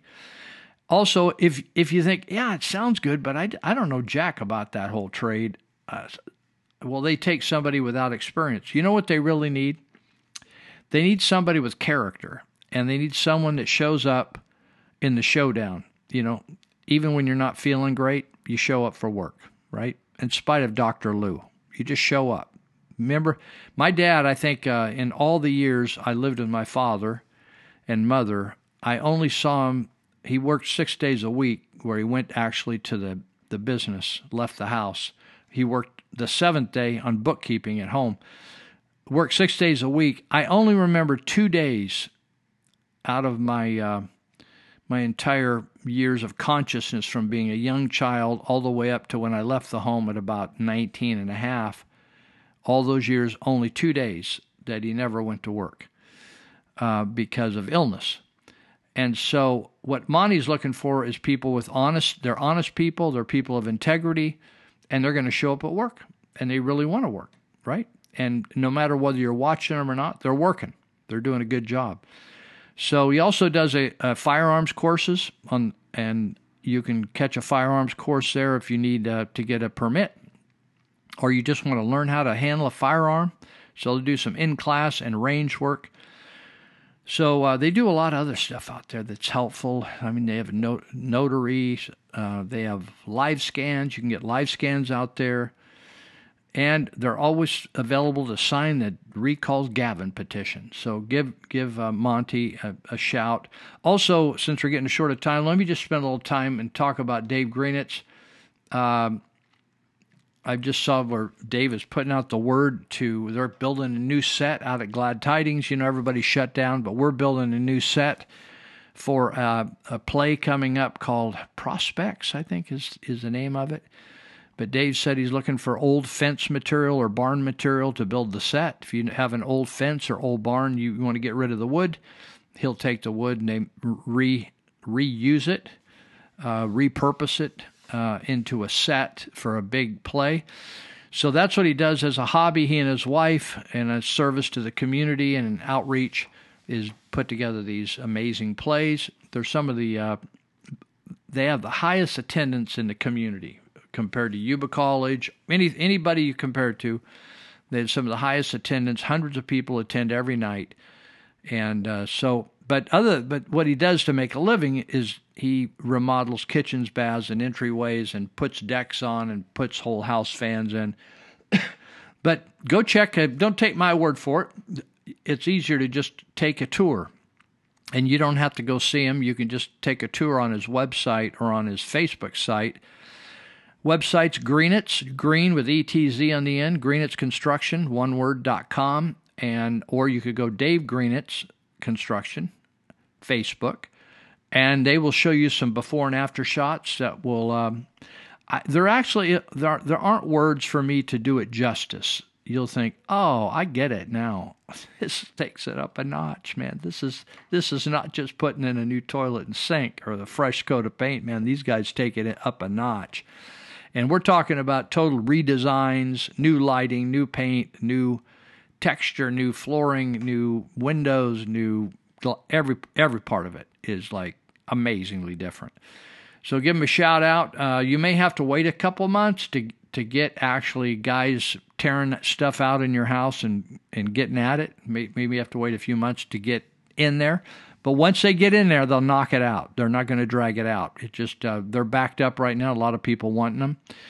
I'm not saying it's because we talk about it, but uh, they they've just uh, they're reaping what they've sown. You know, you ever heard that term? Reap what you sow. They have sown for 40 years uh, quality construction, and now people just like say, "Hey, I want, I, I, yeah, give me a bid, but I want you to do it. I want you to do the job, right? You're the best." So when you want the best, if it's your house, you're going to live in it. I wouldn't, I wouldn't do second best. So anyhow, uh, check that out, and uh, that will make me happy. Oh, here we go. I, have you had a meltdown over Netflix? I don't even have Netflix. I don't have TV hooked up, and so I guess that's the you know where where we went through these rent rent the videos, rent the DVDs, and then we went through all the things like Blockbuster, Redbox, and now we're on to Netflix, and we're on to all these things where you just download over your TV, right? Bring it on in. And uh, so now we had this movie, I guess, uh, called Cuties that uh, offended a lot of people. I, I don't know, you know, uh, it, it, it, I can't speak for the rest of society, but the, the church is so mamby-pamby, and they think that they can't live without. Uh, like, for instance, when they actually die and go to heaven, I think they're probably going to want to come back because – they don't have Netflix and they don't have TV and they don't have HBO and they don't they don't get they don't get to, to watch people screwing each other, you know, and so. Uh, so now, now people are like, well, well, do, you, do you think they'll take the, the show off the off the? Take, do you think they'll take cuties off? You know, so these, you know, I know their girl, eleven year old girls are grabbing their crotch and stuff, but you know, I, I, maybe they just made a mistake. You think they'll take it off so we can watch the other stuff? Do you think our complaints, and they won't even complain, right? So now this article says Netflix cheer star and Biden campaign surrogate Jerry Harris. You heard of Jerry Harris? I don't know the guy. The the the, the show Cheer. Jerry Harris the star of that has been charged with producing, not just watching, not just having it on your computer like Anthony Weiner back there in Washington. Now, this is, uh, he's producing, he's actually making child pornography, according to the, uh, the charges against him. This is your next flick, net, Netflix hero, Jerry Harris, right?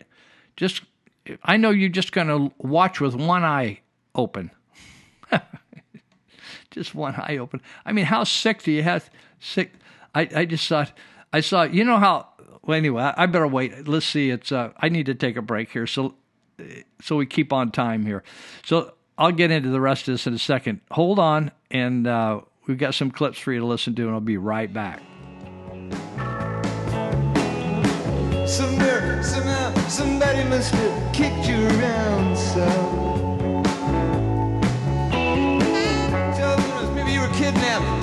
Taken away, and held for ransom.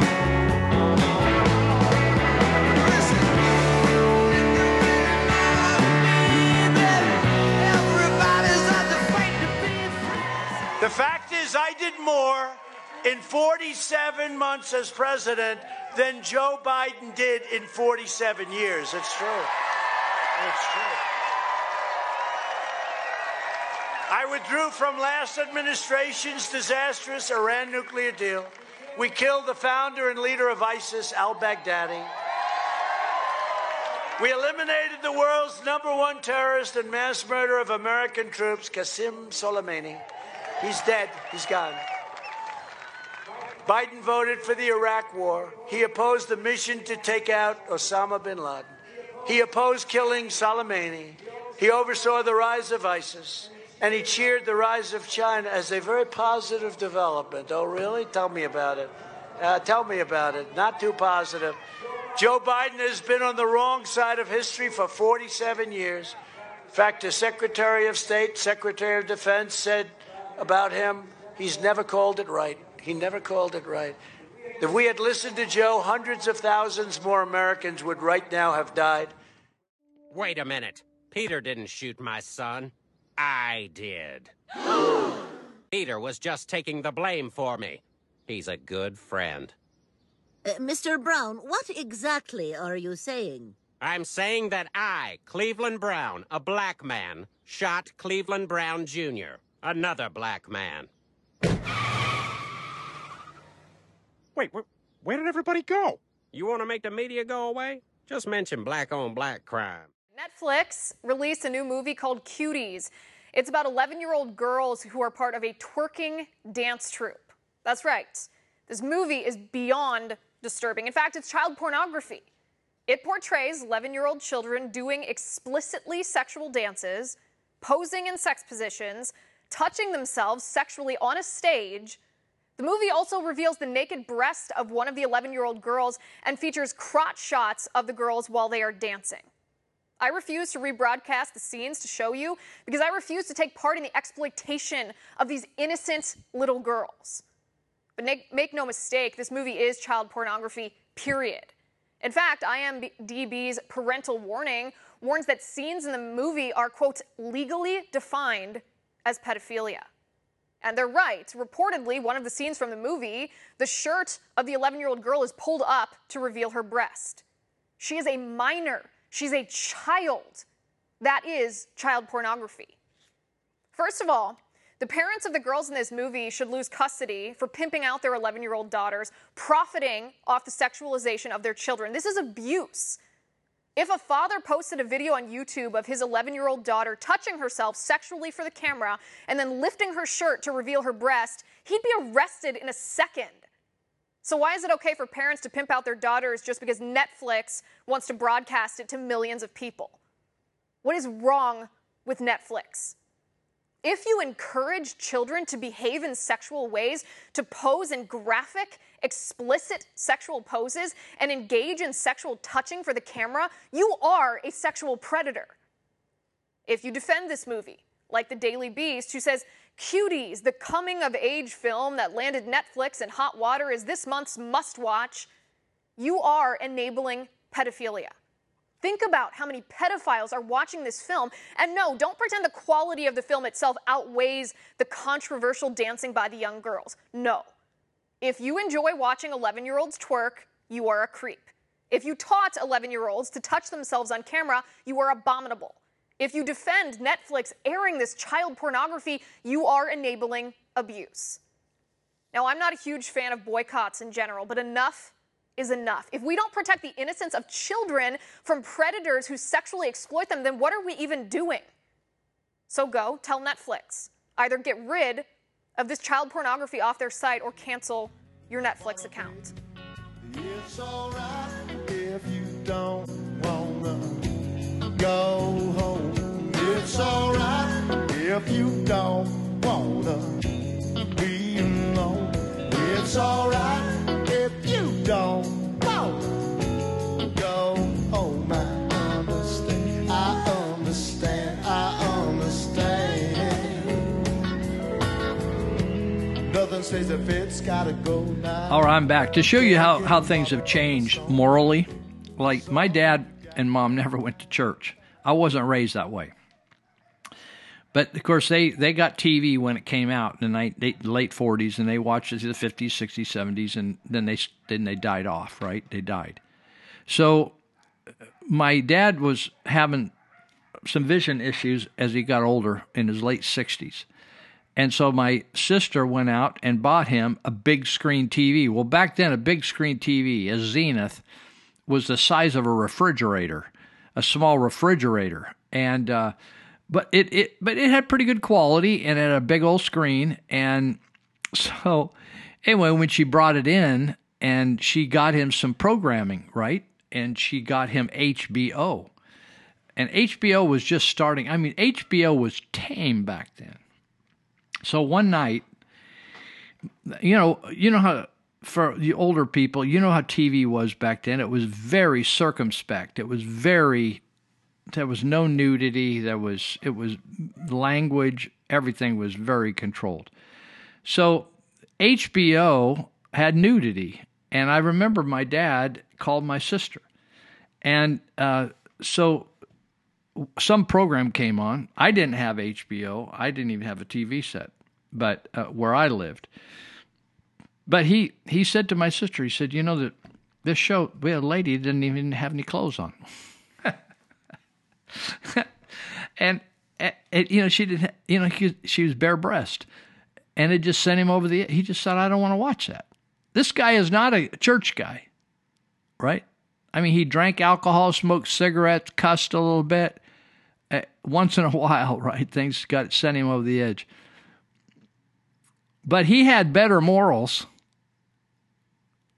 than people I go to church with. And so he kept the TV set, but he eliminated the HBO service.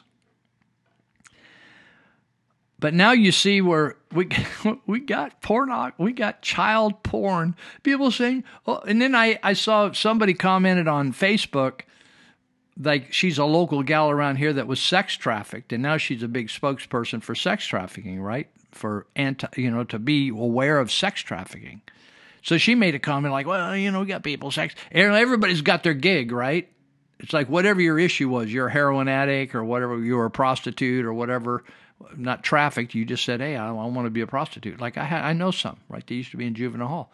We're friends, but that's what they do. So anyway, she says, she said, oh yeah, you know, well, we got sex trafficking. You're talking about all this stuff on TV. Well, the fact is, you know, uh, do, you're paying for this service to come into your house. You're you're not getting it for free. You're paying for it. And we got these these that you know they know exactly what they're doing producing these things. These young girls that aren't even developed hardly yet, and they're grabbing their crotch and they're running around acting like they're having sex, right?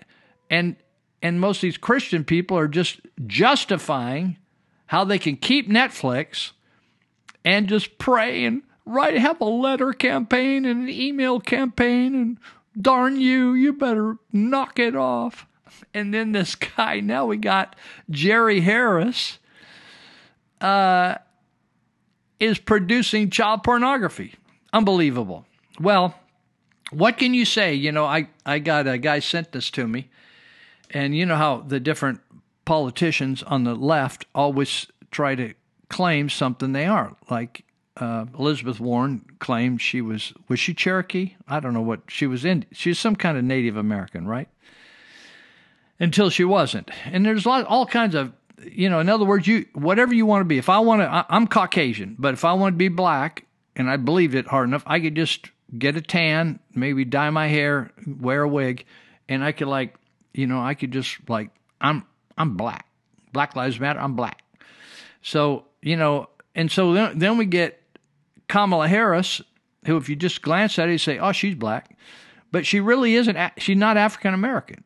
She's Jamaican Indian, not American Indian. She's East Indian, like Hindu Indian. And so she tries to tell everybody how she's African American, but she's not, right? So this, this is a nice picture of her. her. She's laughing. She's an attractive person. And it says, my Indian name, question mark, and it says spread eagle. I just thought, it just caught me funny, you know. And because, you know, the fact is, she, like a lot of people, she slept her way to the top.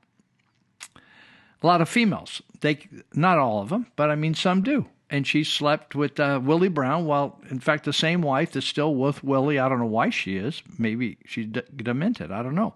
But she stuck with him. And, and so when Will, Willie was about 50 or 60, Kamala was 20 and uh, uh, or so. And he. Uh, she provided him sexual favors, and she pro- he provided her with great jobs. So I thought maybe instead of uh, anyway, there's a lot of there's a lot of uh, other terms you could slide in there than spread eagle, but that's uh, but that's her Indian name. But right now, she's not wanting anybody to know that she's Jamaican Indian and wanting her to think she's she was a slave. By the way, her parents were wealthy. Did you know that? She never struggled anywhere in her life. Private schools, good schools. Mom was a uh, science researcher, and dad was a lecturer at Stanford University they divorced, and mom moved up to uh, Toronto, I think, and lectured and was involved in science up there. And dad was down here, so she she did the shuttle between mom and dad, and uh, so that's that's that. My friend Cindy, who used to be and well, she may still dabble in law enforcement. She's trying to completely retire, but she helps train tip volunteers. She sent this to me. It's and I I think I've read it before. It's uh, pretty cute actually, but it makes a point. Uh, the liberal lie, and the title is I put the title on it. He wanted to be president, so it says the, the neighbors, my neighbors, were just out walking their dog. During our friendly conversation, I asked their little boy what he wanted to be when he grow, grows up. He said he wanted to be president someday. Both his parents, Democrats, were standing there. So I asked him, If you were president, what would be the first thing you would do? Well, he replied, I'd give food and houses to all the homeless people. His parents beamed with pride. Wow, what a worthy goal, I said. But you don't have to wait until you're president to do that. What do you mean? He said. So I told him, You can come over to my house and mow the lawn, pull the weeds, trim my hedge, and I'll pay you $50. Then you can go over to the grocery store where the homeless guy hangs out and you can give him the $50 to use toward food and a new house. The boy thought over thought it over for a few seconds then he looked me straight in the eye and asked, "Why don't why doesn't the homeless guy come over and do the work and you can just pay him directly for the $50?" And so then Cindy says, "Welcome to the Republican Party." And her the parents don't speak to her very often anymore. It's a little lesson in liberalism. This is another one sent to me, making I, I, I titled it "Making Way for the Handicapped." I don't know whether that's is that the cool way to say that anymore. I handicapped, disabled, disadvantaged. I don't know. Nothing. You don't. You hardly can't say anything correct anymore. Today, he said uh, the guy says I had to go to Lowe's. The you know this is where I went a few hours ago. L O W E S. Lowe's. Today I had to go to Lowe's. The guy says. As I approached the entrance, I noticed a driver looking for a parking space. I flagged the driver and noted and pointed out a handicap parking space that was open and available. The driver looked puzzled. He rolled down their window and said, "I'm not handicapped." I love this. This is awesome. Well, as you can imagine, my face was red. "Oh, I'm sorry," I said. I saw your I'm riding with Biden bumper sticker and just assumed that you suffer from a mental disorder. I, th- I thought, how come I can't think of these things at the right time? I'm riding with Biden stickers, just assumed you were suffering from a mental disorder. They gave me the finger and screamed some nasty names at me. Boy, some people don't appreciate it when you're just trying to help them out. All right. So the other thing that was sent to me this afternoon, in fact, I was starting to say, and then we ran out of time, that uh, there's a discussion here. You know, we can't even open the schools, right? The kids, the most susceptible people to die from COVID were elderly people that we forced to go into the most precarious situations and we killed them in convalescent hospitals, right? That's like kind of like the Holocaust. We, the Newsom Holocaust is in the the Newsom Luu Holocaust, L U U Holocaust. That's we shoved them in the convalescent hospitals so they could all croak together. And so uh, the most uh, worldwide, in fact, Sweden never even shut their schools down at the, the younger years and the elementary school years. And Norway and Denmark, neighboring uh, countries that made fun of them or mocked them or took pot shots at them initially now are saying they did the right thing. And what the CDC and WHO and everybody else, even the gnarly liars, have said is that kids are dang near just completely immune to this thing. They may get it in their system, but it doesn't do much for them. And then some of you naysayers say, "Oh well, I heard that there was a little there was a, a little boy that died." I'm not saying nobody ever dies. In fact, I, run trauma intervention program. Let's see our list right here. We've done 26 calls.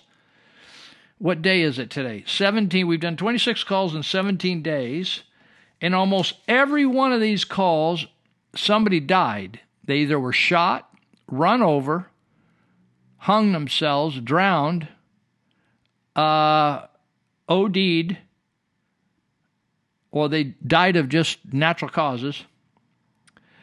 And not once did Dr. Luu show up and weep over any of these deaths. These are Yuba Sutter deaths, all Yuba Sutter deaths. Nobody from uh, mental health showed up to offer condolences. The supervisors, not one supervisor, not one city council showed any concern over the deaths. Not one of these are a COVID death. Not one is a COVID death, and not one person in leadership in Yuba Sutter counties gave a damn about them. Didn't give a damn. Didn't call them. Didn't send them a, th- a, a, a you know a sympathy note. Didn't send flowers. In fact, we got a boy that's a 15 year old, 13, 14, 15 year old boy that burned to death in the this fire we just forest fire we just had. He's he's got local roots here, and the, you can't even have a funeral because they can't have more than 50 people. You got to have less than 50 people, so some people just can't come. Isn't this ridiculous? To a cold, it's entire, it's entirely a sham. It's a farce.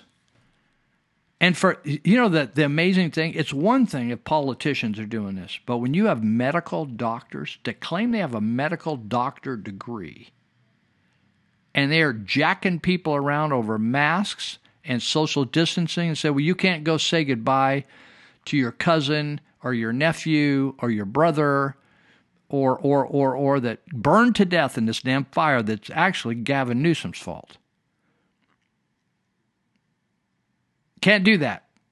Because why? They're going to catch COVID. You know they aren't going to catch COVID. It's just you're jacking people around to turn this country into a communist country.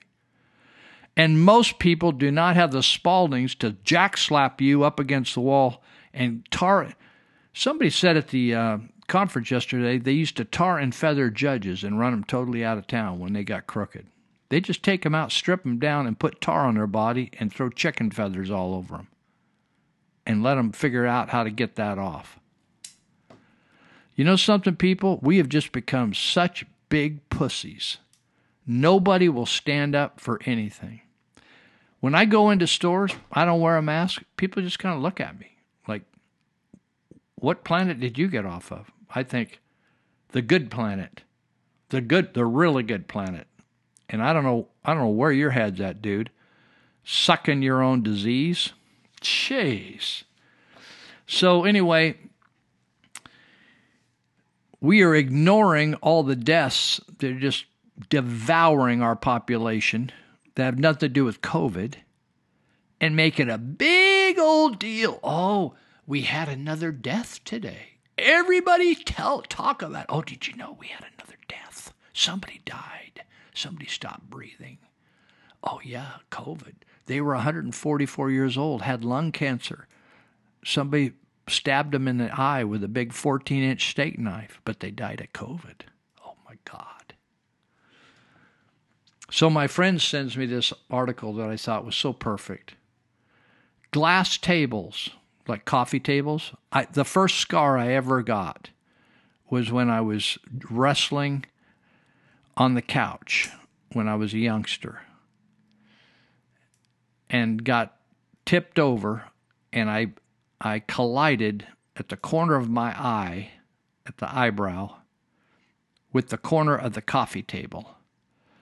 And the coffee table won and I needed some little stitches up there, right? So that was the first scar I ever got was off a coffee table because I was jumping around and going nuts on the couch.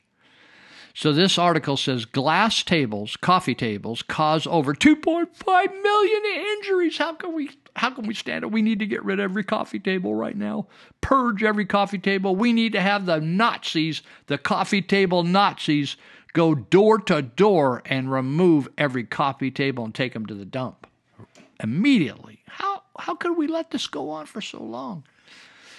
2.5 million injuries every year, including abrasions, lacerations, and organ, da- organ damage. My God. Organ damage that requires surgery, the study revealed. most involved of all people, the children. Now, we can't even find any kids that got sick from COVID. But Dr. Luu, in order to open up the schools, why would did have you ever thought of this? Who owns the schools? Who owns it? If we had a major meltdown in our society, who who can use them? The union? Does the union, teachers union, own the schools?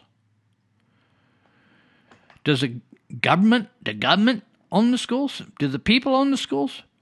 Could we go in and just ignore Dr. Luu and nor the union and find a bunch of teachers that aren't union teachers and just go use the schools and clean them ourselves as communities? Just take over the schools. Take over. Radicals took over c- college buildings when I was in when I was in uh, college. People have taken over buildings all the time. So we have no children getting sick from COVID, but they can't go back to school.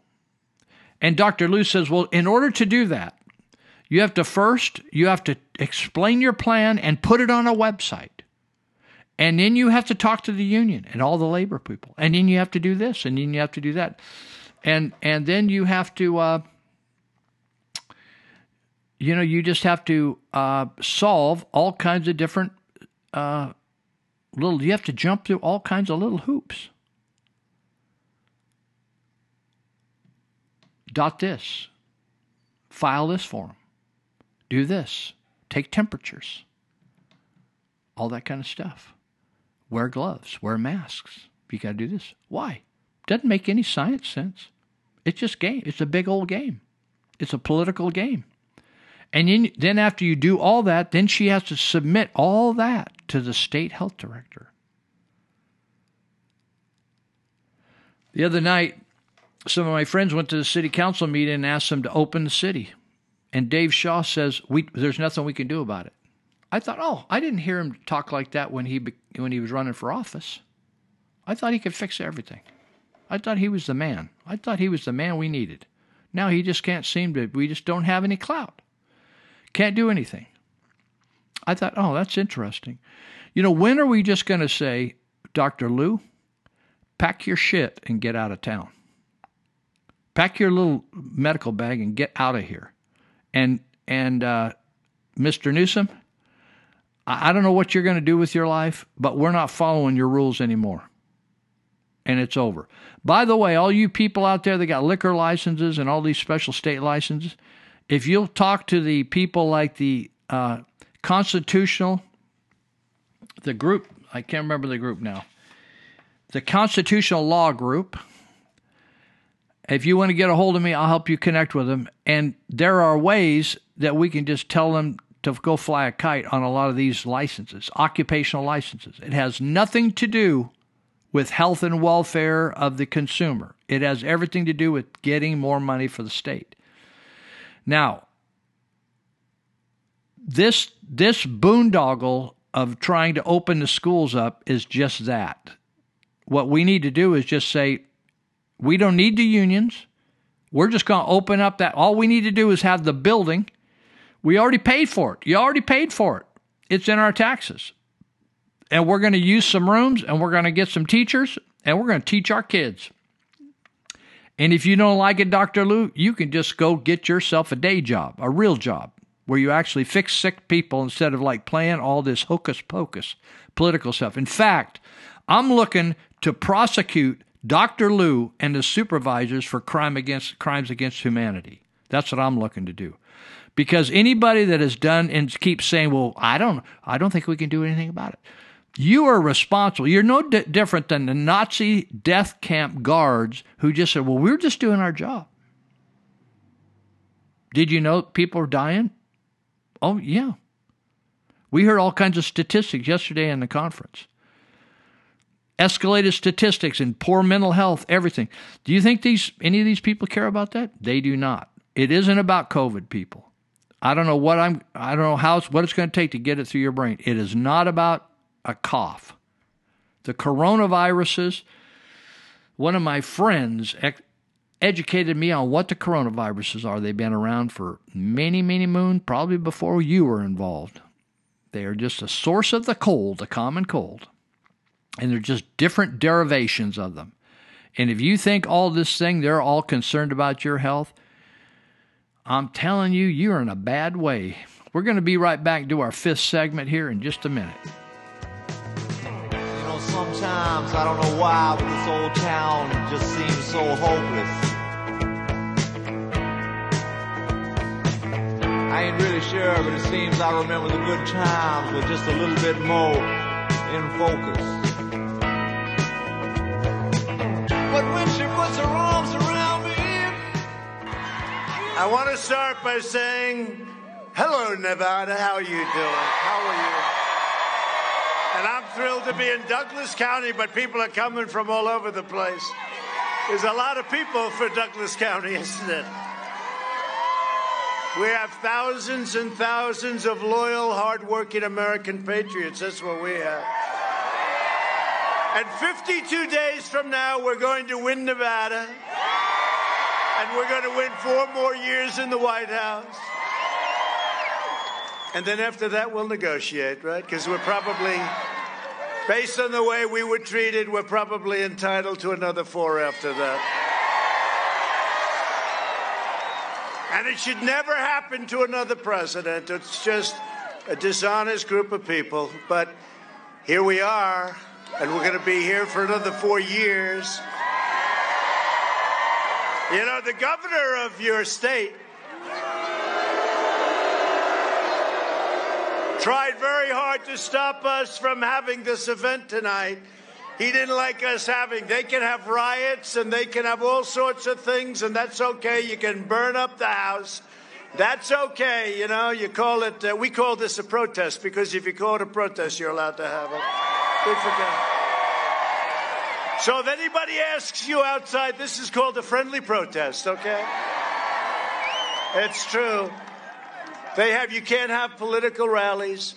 You, that's because of me, because of Biden, we're here about three people this perfect storm. The debate is over around climate change. Just come to the state of California. Observe it with your own eyes. It's not an intellectual debate, it's not even debatable. The debate is over around climate change. California's rogue governor says the fires are due to climate change. But anyone with a modicum of awareness knows that this is an outrageous lie. We know exactly what causes the California wildfire. It is the result of two factors dry seasons and people.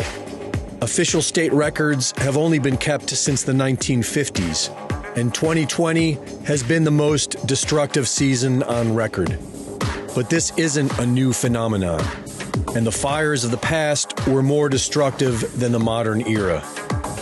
Through studies of tree rings and other natural evidence, researchers have documented multiple droughts in California during the past thousand years, including one that began in the year 850, which lasted two and a half centuries.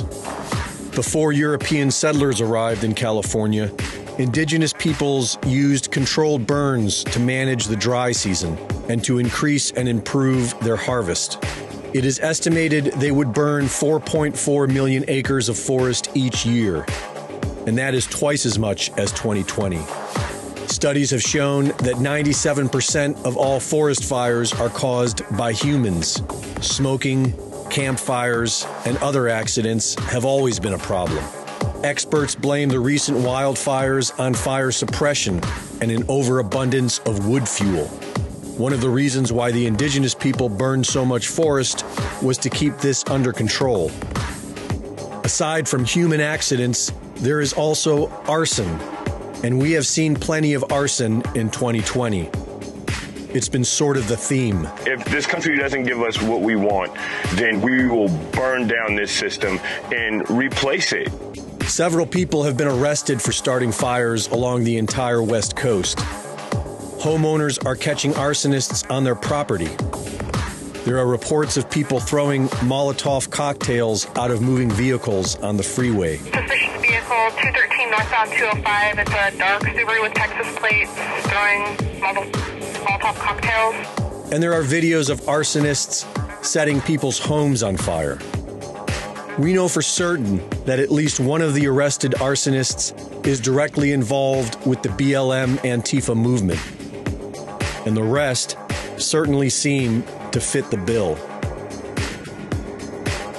Local news is reporting on it. A man has been arrested accused of starting this fire. One of two men accused of intentionally setting fire to fields along freeways. But the FBI and the mainstream media are in full denial. A Clackamas County Sheriff's deputy was placed on administrative leave after warning locals about coordinated arson attacks. What I'm worried about is that there's people stashing stuff, right? Right. It means that they're going to go in, per- in preparation. Mm-hmm. All right. And I don't want to sound like some doomsdayer, right. but it's getting serious. And the Democrat Party is telling you it is all climate change. Mother Earth is angry. She's telling us, whether she's telling us with hurricanes on the Gulf Coast, fires in the West, whatever it is, that the climate crisis is real and has an impact. And telling you that the fires will soon come to your town if you don't vote for climate change. What we're experiencing right here is coming to a community all across the United States of America unless we get our act together on climate change. which is a pretty nasty threat considering how many cities across America have burned by the hands of radical leftists over the summer.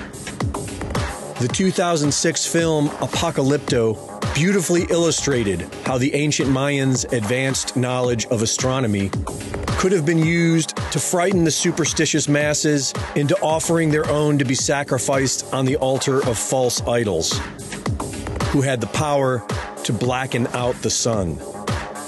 And there is nothing new under the sun.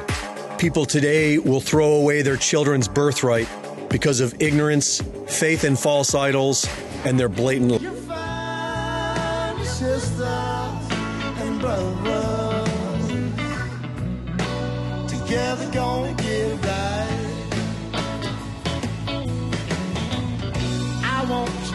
open up your eyes, cause what you don't have make a little wiser. All right, welcome back. Well, we're talking about coffee tables and the devastation that they're having on young people. You know, when you, you live life, you play football, ride bicycles, jump off high high spots, swing out into the river. Here we used to we swing off the high trees out into the river. Uh, you know, you do things. Uh, there's a little bit of risk everywhere. So this is a big old article that really plays good to all the safe space people. It's just like, oh my God, coffee tables. It, it's a serious article. Consumer Product Commission, the NEIS database takes statistical samples from roughly 100 hospitals with 24 hour ERs. More than 1,800 injuries related to glass tables were reported in our. It's like pretty soon, it's like, are we going to allow people to live and like have accidents and hurt themselves and tackle each other and break a leg?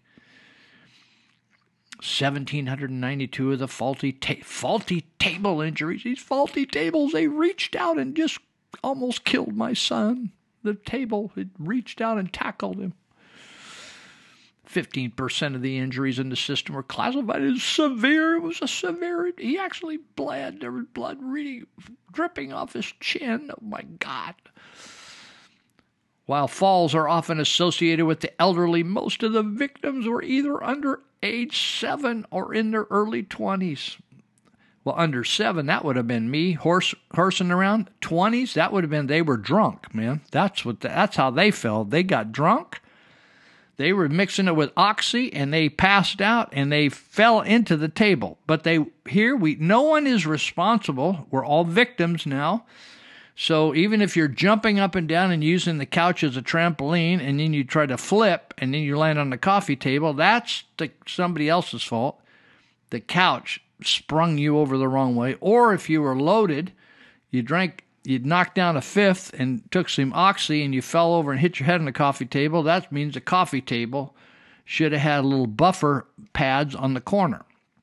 It is imperative, it says, to push for stricter regulation as consumers of glass tables should not be incurring life threatening trauma injuries due to the neglect of manufacturers in not using tempered glass. So, on coffee tables, they just have normal glass. In other words, if you hit it hard, it just breaks in chunks. different from your glass in front of your face as you drive down the road.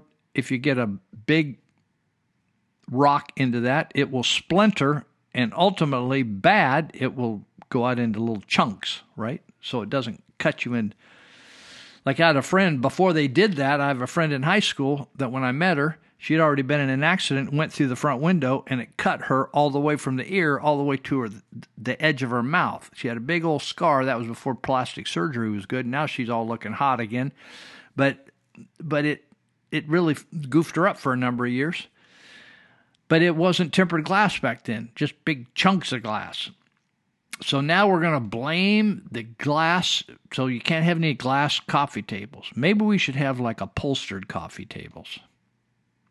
So I wanted to talk some about like have you have you seen the aerial shots of how these fires are starting? You know, Gavin Newsom says it's all climate change. Some people say, don't blame it on Black Lives Matter. They're nice people. And Antifa, they're really good people and they would never hurt anybody and they're just trying to get racial equality. Well, we got a Fresno man arrested in connection to a wildfire near Big Sur. Fresno man arrested near Highway 1. Ivan Geronimo Gomez, 30, booked at Monterey County Jail Arson of forest lands. Bail set at two million. Fire had burned 2,500 acres in the Los Padres National Forest. These are just, I just took a little time and surveyed the internet. A man arrested Sunday for using a Molotov cocktail to start a brush fire near an East Portland freeway was released from jail. And then he went out and he was got arrested again for starting six more fires. Well, Shazam! What did they think was going on? Officers, anyway, I won't get into all the weeds on this because I want to tell you some of the highlights here. Then there was a pickup described as a small white or silver 1990s Nissan hardbody with a black canopy was seen in the area of, of one of the fires. A bunch of other fires up and down the freeway. If you look at the f- fires where they started, it's just like people threw stuff out of the freeway and started them right off, as they're driving down, right? Arson suspect arrested after allegedly starting multiple fires in Spokane, Washington. A woman is behind bars after she is suspected of starting fires east of Spokane. Uh, okay, so uh, Officer Mohandro arrived on scene. He saw some glass and a pallet on fire outside of a commercial business. Now, that's not a lightning into a forest. The SPD said there were no power lines around and there did not seem to be a reason for the start of the fire unless it was human caused. Then he saw another fire just a couple blocks away. Well, darn, that looks like it may be a pattern. SPD said the fire was next to an old oil drum under a tree, which gave the fire the potential to explode into something much larger. Officer Mohandro asked for more units. Police then detained 36 year old Christine Comello. Comello lied about her name to police, and it was later discovered she had a warrant for arrest. She was booked for seven, second degree arson, first degree arson, and burglary. Then we have a man arrested in Eugene, Oregon. 44 year old man was arrested Tuesday on suspicion of arson in a wildfire that has burned 400 acres and prompted evacuations west of Eugene, Oregon. Eli, Elias Newton Pendergrass, first degree arson. The fire burned nearly 400 acres. Some areas still under eva- evacuation. It was near the city. Let's see what else here. Then, oh, here's another one. Arson suspect arrested in connection with multiple California fires. 32 year old man accused of setting multiple fires in, in the area. Massive brush fire in San Bernardino National Forest. Brandon N. McGlover, or Glover, has been booked on five counts of arson, may face additional charges. Investigation started the so called Cranston fire, which fire officials said burnt nearly 5,000 acres, remains five, just 5% contained. Five homes were destroyed, 600 more remain under threat. Just on a Riverside involved Riverside County. Next next article: four arrested. Oh brother, my computer freaked out. Four arrested for arson on the West Coast. These are different than the ones I just read. One is a regular attendee of anti-cop rallies in Seattle. Four incidents, two in Washington, one in Oregon, another in California. Mike Bacala, 41, accused of arson, partially sparking the massive Alameda or Almeda fire, according to Oregon State Fire Marshal. Two counts of arson, 15 counts of criminal mischief, 14 counts of rec- reckless endangerment. The Jackson County Sheriff's Office said in a news release uh, they saw a guy identified Bakkela lighting a fire behind their house on Quail Lane because there was an impending blaze. The residents who saw him set the fire saw him set the fire had to flee their home. He was arrested. Uh, the Alameda fire destroyed 700 homes and resulted in two fatalities.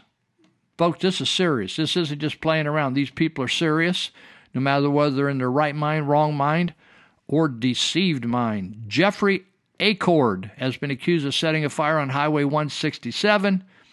He live streamed himself on the scene of the fire and reported it to the police.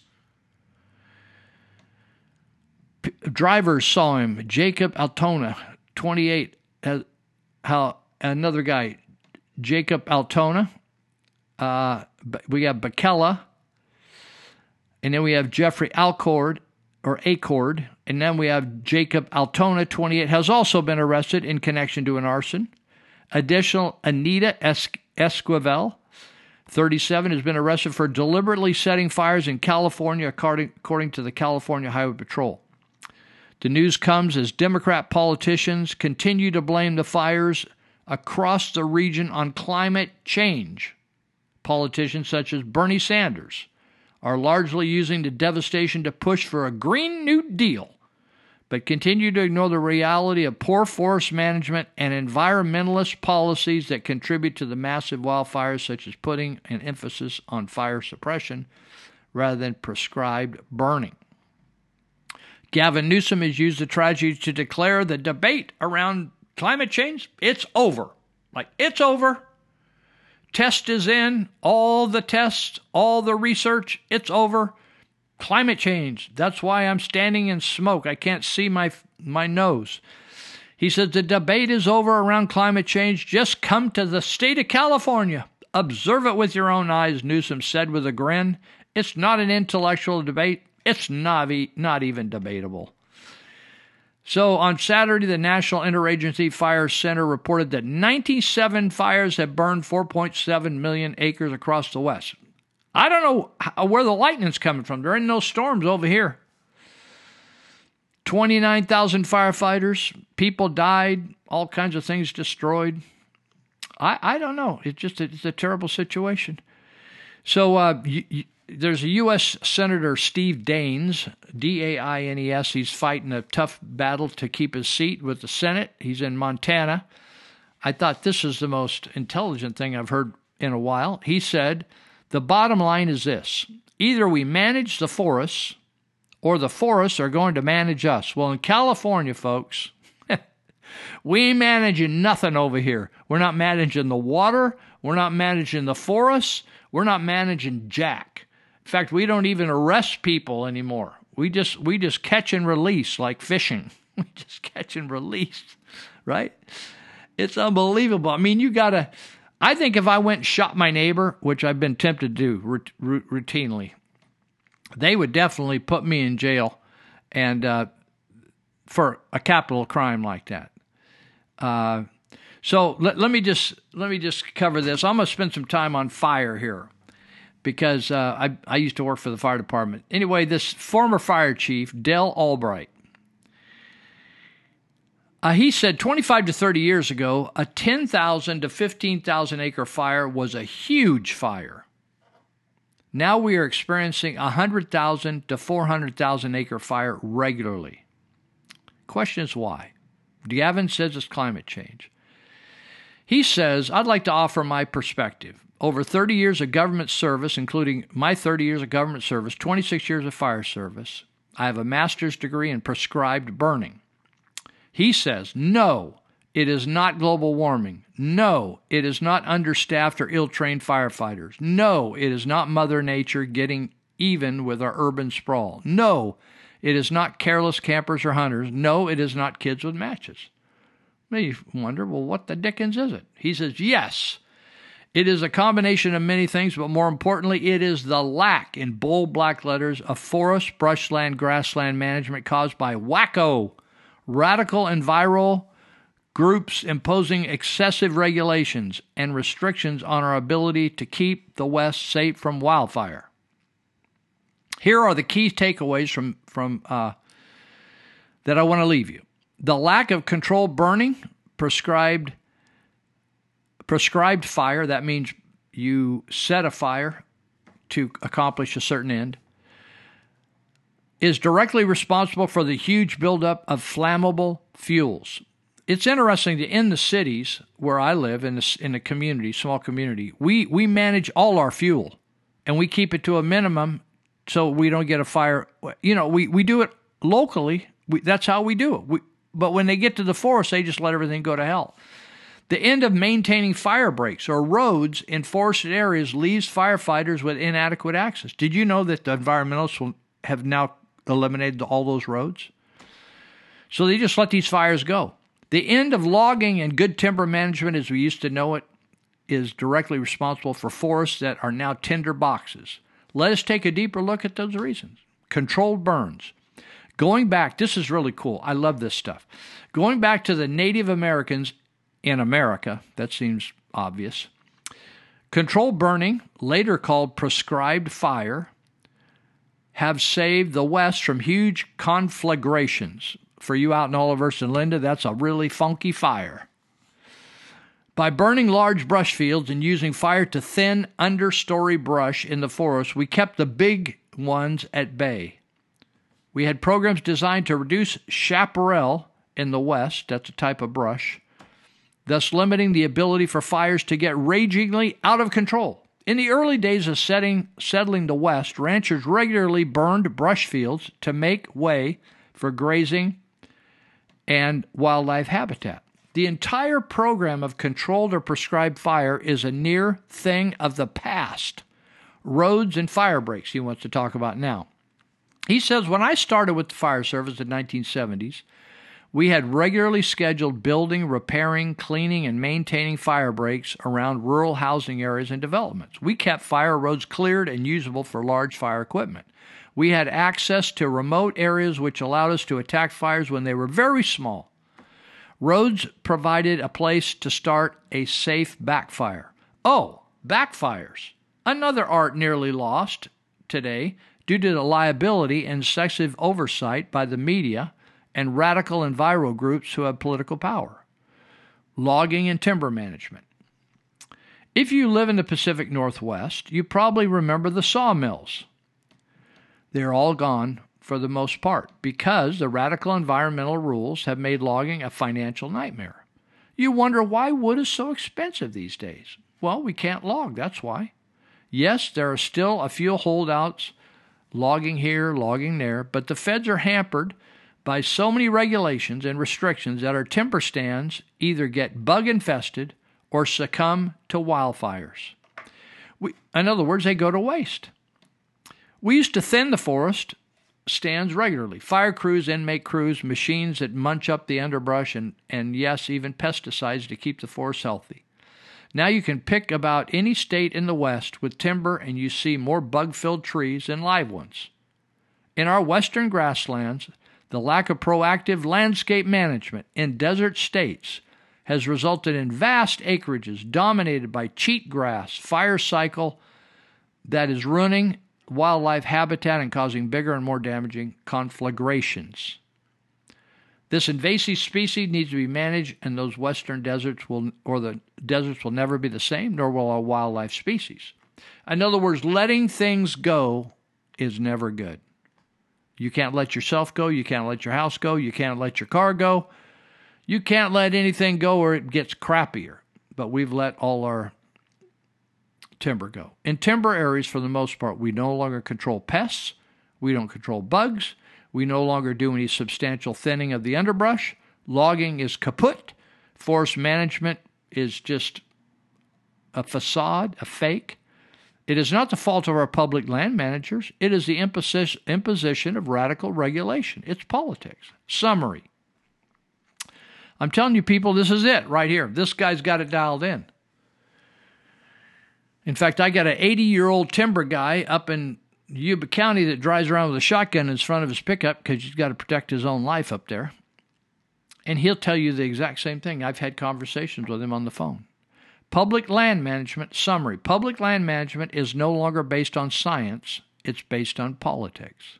The same goes for wildlife management. Radical and viral groups lobby politicians and raise untold dollars, in support to stop, in capital bold letters, all the things that will make our forests, brushlands, and deserts safe and healthy. It is ironic and pathetic because for all the efforts to save the world, they are destroying our world piece by piece. To see fires in California reach a half a million acres is beyond belief. What can we do? We must stop the silliness and the overregulations and allow sound public land management, never forgetting that public lands are for the people. We need to help good politicians get elected and stay in office, recall bad politicians, do everything in our power to negate, refute, or stop the radical movement that has stagnated and destroyed our natural resources. Now, let me tell you something. We, we the, under the Clinton administration, we nearly, actually completely stopped the southern Oregon and northern California timber industry over one owl. I don't think I'm going to have time, but under the Obama administration, right before Trump took office, in fact, the legislation took effect when he took office. We permitted the killing, butchering by windmills of tens of thousands of eagles. if they paid the government like thirty, forty, fifty thousand dollars permit to to chop up eagles because they couldn't keep the birds out of the big windmills. Those windmills, or the span of a windmill, is like the span of a jetliner. And they move so fast and, and create a vortex that suck those birds in and chop them up. And so, if you ever thought that the environmentalists, whether it's the Audubon Society or the Sierra Club, were into birds and creatures, you are way wrong. It's all about politics and and they essentially those fires in the North State. I don't know whether there's any spotted owls left up there. If those forests burn, that means your spotted owl burned up with them. So we got no timber industry. You burned the timber down. You burned all the spotted owls because there's no management of your forest. We, we're coming into a, a final break here, and then we're going to do one more segment and call it a Saturday.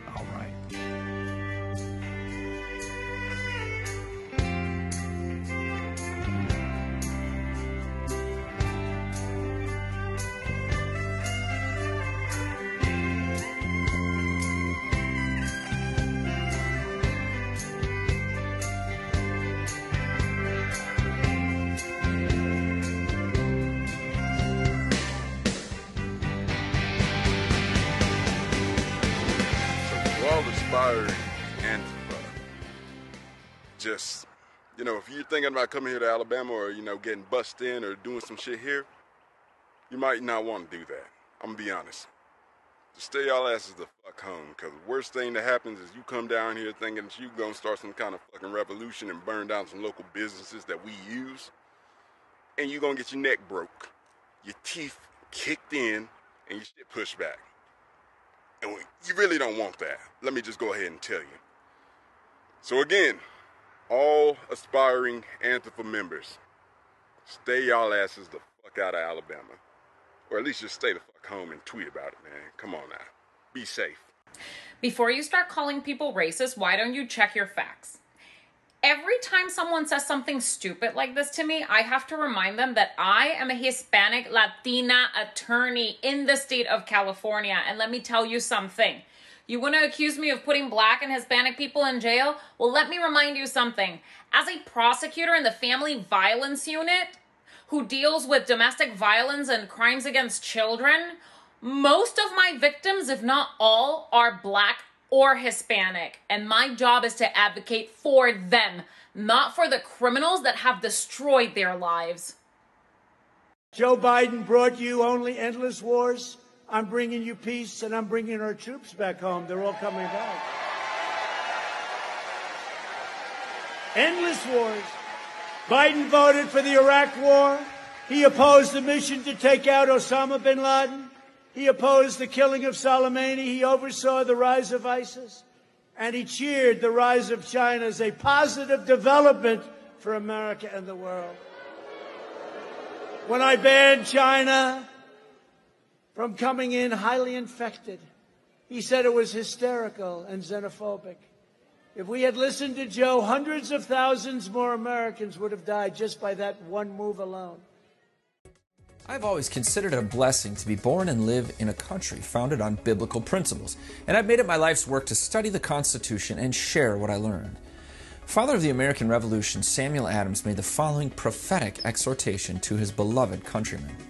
If ever a time should come when vain and aspiring men shall possess the highest seats in government, our country will stand in need of its experienced patriots to prevent its ruin. I believe, more than ever, that the time Adam spoke of is now. Cities in our country have been literally overtaken by lawless mobs, and their criminal occupations have been fully sanctioned by governors, mayors, sheriffs, and city councils. The anti Christian, anti American, pro choice, avowed communist movement known as Black Lives Matter, which, by the way, cares nothing for black lives, has been openly praised and embraced by professional sports organizations, massive media, and entertainment conglomerates, along with civil government at all levels. In complete violation of their offices, governors around the country have stopped their state's economies, ruined the livelihood of their citizens, misused the police power of the state, leading to falsely imprisoning millions of people in their own homes, and announcing themselves as the author of a new normal. Our Supreme Court has determined they are God and have used their position in an attempt to normalize infant murder and self sanctioned the rewrite of the sacred institution of marriage to include the abominable practice of homosexuality. The popular online entertainment streaming company known as Netflix is now airing child pornography for its viewers. In addition to this, the largest populated state in our union, California, has legalized pedophilia with consenting 14 year olds of both homosexual and heterosexual sex. And amidst all this, we've seen Christ removed from schools, prayers eliminated in our governments, and churches shut down to prevent gathering to worship. In the name of freedom, all moral concepts have been stripped away, and their alternatives now have become the new societal norm. But when we eliminate all of our moral standards, when nothing is really considered to be wrong anymore, do we really have greater freedom? One of the nation's greatest orators, Daniel Webster, knew the answer to this present question. Hold on, my friends, to the Constitution and to the Republic for which it stands. Miracles do not cluster, and what has happened once in 6,000 years may not happen again. Hold on to the Constitution, for if the American Constitution should fail, there will be anarchy throughout the world. You see, if America's Constitution and the original Christian founding cannot be upheld, and if the authority granted by the law is ultimately used to destroy the law, there will be no freedom. Now is the time to, as our founders did, stand against the tyranny surrounding us. But as we do this, we must remember to appeal to the divine providence our founders did.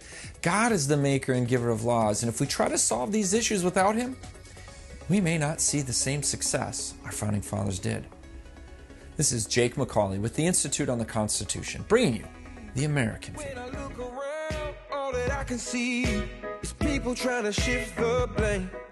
When I look around, yeah, it's clear to me something about me ain't the same. Some people are cold, selling their soul. I don't wanna be that way. Take a look around, take a look at me. I ain't never Okay, so let me tie on the forest thing. Let me tie it up here. Uh, so we we've heard a lot about. So you start a f- fires happen. It's just part of life. Whether it's lightning, whether it's uh, a spark off a car pulls over to get repaired. There's something drops down on the dry grass. It, there's hey, it's life. But whether or not things are devastating and, and are out of control is up to us in good management, right? So around my house, it's green. So if somebody throws a cigarette that's lit in my grass, if it was dry grass and a lot of it, it would catch fire. Like on where my neighbors were Sierra Pacific, Sierra Select Management, Select Property Management of Yuba City, the most horrible management firm in the t- two counties, who have let this sixplex go totally to pot. People pooping all up and down here. They left dry grass. If anybody throws a cigarette, and they just cleaned the whole place, but they didn't trim the dry grass. If people throw a cigarette in that dry grass, because of the lack of management, it will catch fire and the fire department won't have to come out. If they throw a cigarette in my property, because it's been maintained, it's not going to do any harm. Minimal, right? So we have management issues. Then you have Antifa and Black Lives Matters, who, if if you think, well, why would they start a forest on fire? They're burning down your cities. Hello, they're burning up cop cars. Hello. So the other thing that's being ignored is what we what the Al Qaeda calls the forest jihad. So you can look back, and for years the they uh, the Muslims, radical Muslims, have a strategy called the forest jihad, and it's championed by Al Qaeda strategists, and it's supported and justified theologically by radical Islamic scholars. Uh, and so, with this new weapon, terrorists believe maximum physical and financial damage can be inflicted to targeted countries at comparative little, little risk. Isn't that true? You can go out tonight, right now, and you could find a field anywhere in our community that's not been mowed properly, and you could light it on fire and just slip off in the darkness. Little risk. They don't catch many arsonists. They don't. And so uh, Al Qaeda. This is a strategy of Al Qaeda, and and when you look at one of the things Karl Marx wrote about is that in communism, communists aren't picky on who they fight side side by side with. Anybody that's against the status quo or the way things are, they will tag team with. So Antifa and Black Lives Matter will tag team. They will tag team with Muslims. They will tag team with any other group that wants to just tear down. They will ta- tag team with criminals that want to just destroy or they, they're bitter at the country. So what you're going to have is all these people are are are it's just like in the Bible where all these kings would gather together and for, form mutual benefit relationships because they all hated Israel. Once they got done fighting Israel, then they then they fought each other because they only had common enemies, so they were friends because they had a common enemy. Now, this is what's going to happen right here. That's what's happening right here in this country. You have the George Soros, all these people financing the Soros family, the Tony Soros, the George Soros, the Soros Foundation that's financing people like Dr. Luu coming into this country and putting her through school. Then she's leaning their way liberally. And so you have all these people that are funded, and you have millions. What they have is they are well funded, so they just finance the whole deal, right? And um, so what we it's called the forest uh, jihad. Now, now this happened, and it was set up to happen right. Uh, and I don't know whether I I didn't have time to find out whether Trump has rescinded this regulation but they have allowed the bird blender industry, the wind industry, to pay uh, long term permits of $36,000 apiece. Some of these permits go up to 30 years, 30 year permits. You just pay $36,000 a piece. Amazing. And they can almost kill as many eagles. Remember when eagles, there was a tremendous fine if you shot an eagle you killed an eagle. Let me see if I can find the fine. Okay. Let me see. I thought I saw it here earlier today. Okay, here we go. Once upon a time, uh, I still haven't found it. So, once upon a time, it was very okay under the Migratory Bird Treaty Act. All these acts that the environmentalists put through, right? And supposedly there was a the the bald eagle that our we have on our flag and our our our, our United States bird was dying. And under the Migratory Bird Treaty Act, it is illegal to kill and in, or injure eagles without a permit. The penalties can range up to a half a million dollars and two years in prison. Now that's that was my feeling like hey, This, these guys are serious about that. We're going to get some eagles back in this country, right? And it says in the last 18 months, when this article was wrote, which is a bit ago, the Fish and Wildlife Service resolved five civil enforcement actions concerning unauthorized incidental taking of eagles at 15 different wind facilities. In other words, these wind plants, nobody took into consideration environmentalists. I want you to think about this. They want the wind. They don't give a dang about these birds and creatures. They resulted in $55,000 in civil penalties, which is that's not even like bubblegum money. And another 1.8 million to develop technologies to reduce the number of bird deaths. Now, two large wind farms were assessed fines in the past several years. In 2013, Duke Energy Renewables was found to be criminally liable for killing 163 protected birds. Now, all these, how, do you think, how did they know they killed them? It's all volunteer compliance. Nobody knows what they did.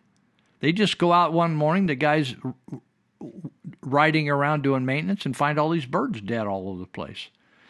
163 birds, including 14 golden eagles and two of its wind farms in Wyoming. The company agreed to pay one million fi- fine and another $900,000 in restitution and compensation mitigation. Then PacifiCorp was the second wind injury in energy company to be prosecuted. It paid 2.5 million for killing 38 golden eagles and hundreds of other protected birds blah, blah, blah, in Wyoming. Now, who do you think paid for those?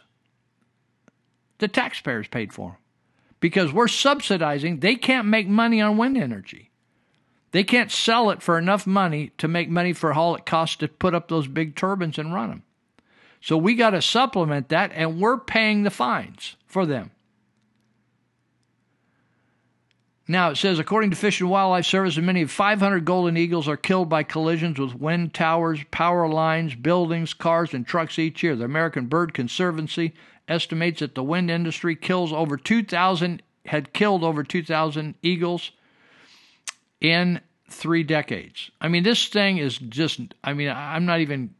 I'm covering the high points here. This is just. See, the Obama administration is further encouraging the continual development of wind energy by allowing wind farms to kill and injure more pr- protected birds. This is right. This happened right, and it, they launched it right when Trump took over. They, but they did all the voting and all the. In other words, so I don't know. I haven't. I'm next week. I'll, I'll have it figured out on whether Trump rescinded all this. A 30-year permit allows the offense to continue for the life of the wind farm, not just for a few years as wind farms develop mitigation measures against killing birds. There are no mitigation measures. They suck those birds and chop. A bird flying through the air is going to get. It's just like you uh, floating down the river, and there's a big draw off the river where they're drawing water out of the river down a pipe system. If you get too close to it, the reason they put a screen there is they'll suck you right in the pipe. Come on, man. This is simple stuff. I, I mean, I, I'm a school dropout. I got this thing figured out. The new 30 year rule will takes effect three days before the Trump inauguration. Do you think they didn't jam a bean up Trump's nose? President-elect Trump could change the rule and do away with it, but the process could take months or even years to unwind. Now, I'm just bringing up all this stuff because I wrote an article in the Territorial Dispatch that should just blow that should just blow your hair back. Uh, it's called Governor Pointyhead and Fires. And if you think, oh, we're we're just saving the world because we have smog checks every two years, or we have you know we have better gasoline in California, it's not so it's it doesn't pollute so much, right? And uh, so let me just let me just give you. I'm just going to read a little bit of my article. So we're talking about uh, there's a there's an article you can look it up. Pollution it's spreading like wildfire. So the research says that uh, a single Alaskan wildfire emitted more carbon monoxide pollution than all humans caused p- pollution from tailpipes and smokestacks in the United States. All the all the everything in the United States during the same period. That one, or just one fire. To the state, bad forest management does not equal a human cause of greenhouse gases. It's so crazy. Maybe it was an act of God, even though they don't believe in. This is me right. This is my writing, so I'm just. They're atheists, so they're going to blame it on an act of God anyway. That single Alaskan fire. Listen to this, people. You wonder, like, are we making a difference? Are we like screwing? We're we're, we're going backwards fast. That single Alaskan fire. These guys, these are scientists doing this emitted 6,600 times of carbon monoxide during the three months it burned. It 66, hold that 6,600 times. More than all the pollution ExxonMobil, one of the top five corporate polluters in the world, emitted during an entire year, according to the researcher, Zach Gerber.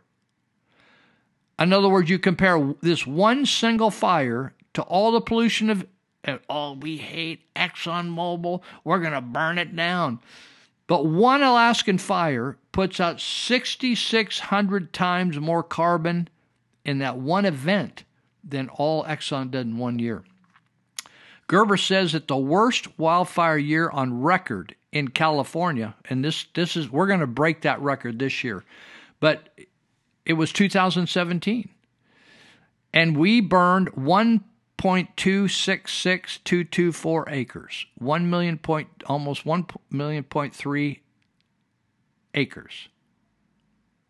According to the Environmental Protection Agency, those fires emitted more than 1 million pounds of PM 2.5. What is PM 2.5? They are particles of stuff, funky stuff that poisoned you and me they are particles 2.5 micrometers in diameter or smaller that have damage effects on our health.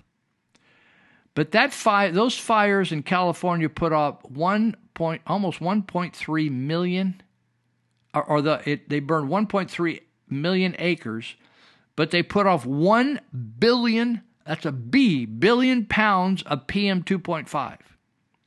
In comparison, EPA estimates that California drivers, I want you to think about driving. Think, oh, we want to eliminate all the cars and all the freeways, and we want you to ride the bullet train and then hike, hitchhike the rest of the way to LA. The EPA estimates California drivers in 2017 created 22 million pounds of PM 2.5. 22 million pounds compared to the forest fires creating 1 billion. I want you to write down the term 1 billion and then underneath it, figure out 22 million and how much the difference is. It it is a it's it's a stupendous number. In other words, are all our driving in California trucks, cars, motorboats, motorbikes. In 2017, we created 22 million pounds. That's 2% 2% of the fire's output in the same period. Do the the question is what I ask in this article, do the viral fascists really kill about care about creatures? The answer is obviously no. Many biologists, land managers, ranchers, and others believe wildfires are the greatest threat to species I thought this whole thing since the Earth Day started in the 70s was we're going to we don't want any species to die and not come back. Like we don't want them to go extinct. And we just burn them all up. We just like burn them up and then their crematory ash descends on my head and on all over my house. It's the greatest threat to any species. The Arizona Bear Waller Wallow Fire, there was an Arizona fire called the Bear Wallow Fire in 2011. They estimated that that fire killed 1.5 million vertebrate animals. By their same survey methods, the fires during 2017 in California killed 3.5 million vertebrate. We're worried about the, the chipmunks and the birds and the and the the snakes and the lizards. We're worried about them. They can't outrun the fire. The one thing they never even brought up, which is fascinating, human life lost, because the people that are crazy about our forests. They want to reduce the population of the world from over 7 billion to to 500 million. I did I didn't misspeak. They want to reduce they want to eliminate six Gates Bill Gates and those guys. Population control. Putting population control chemicals in vaccines that will kill off or make people sick and and sterile and shrink the population by 6.5 billion. So before we go, I want to mention one other group of people. Oh, also I, I want to tell about trauma intervention, but Ted Holmes with with uh, the uh, plumbing doctor. If you need a plumbing fix, which if when you have a problem, you need it, baby. I see plumbers running around in the middle of the night all the time. Plumbing doctor 530-671-9111 if you need an emergency fix. They will get you done. Ted is an honest man. He'll take care of you. They take care of my place all the time. I just call them up. I said, "Dude, I got I got problems." Okay, so last thing is we got a couple minutes. I just want to mention this this program that I run, trauma intervention program. We go out on 911 calls. I mentioned earlier we've done 26 calls in uh, the first 16 days of the month, and our 17 days now, and uh, all kinds of gnarly calls. We take care of all the people, the survivors, while the detectives and cops and firefighters and all the people, the medics, they do their job and uh, clean out the highways and get people to the hospital and do all their things. And we work with all the living people that cared about whatever happened and who who it happened to. So uh, we're out every day and around the clock. We, we respond 24 hours a day. Get there within 20 minutes or less, and uh, provide a great service. Take care of take some of the mental anguish off the the emergency responders' minds. And uh, so we're totally uh, nonprofit and we don't own any buildings. We don't pay big overhead. We don't pay salaries. We all our money goes to training, technology, dispatching, and um, getting our people there and providing their resources, literature, all those kind of things, resources, websites, all kinds of technology, phone technology to get people out fast.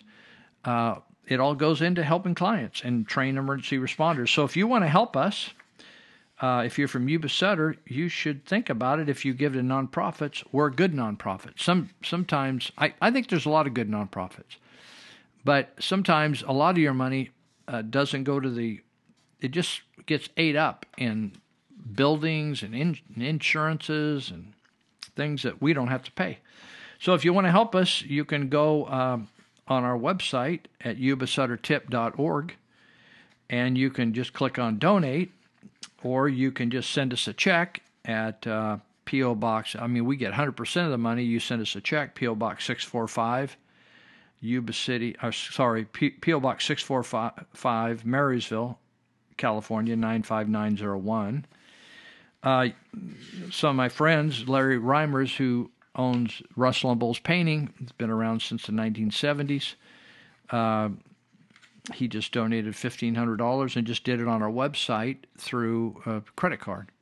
And all the money comes to us. If you go through GoFundMe, there's a GoFundMe account called gofundme.com backslash tip 2021 because this funds next year. GoFundMe.com backslash tip 2021 if you want to use that it's just that uh, when you do that a little bit goes to gofundme so they make something as well. So um, and there's there's things you can donate sponsorship levels all that kind of stuff or if you have a question about it you can always dial me up at 530-713-1838 i'll tell you about it.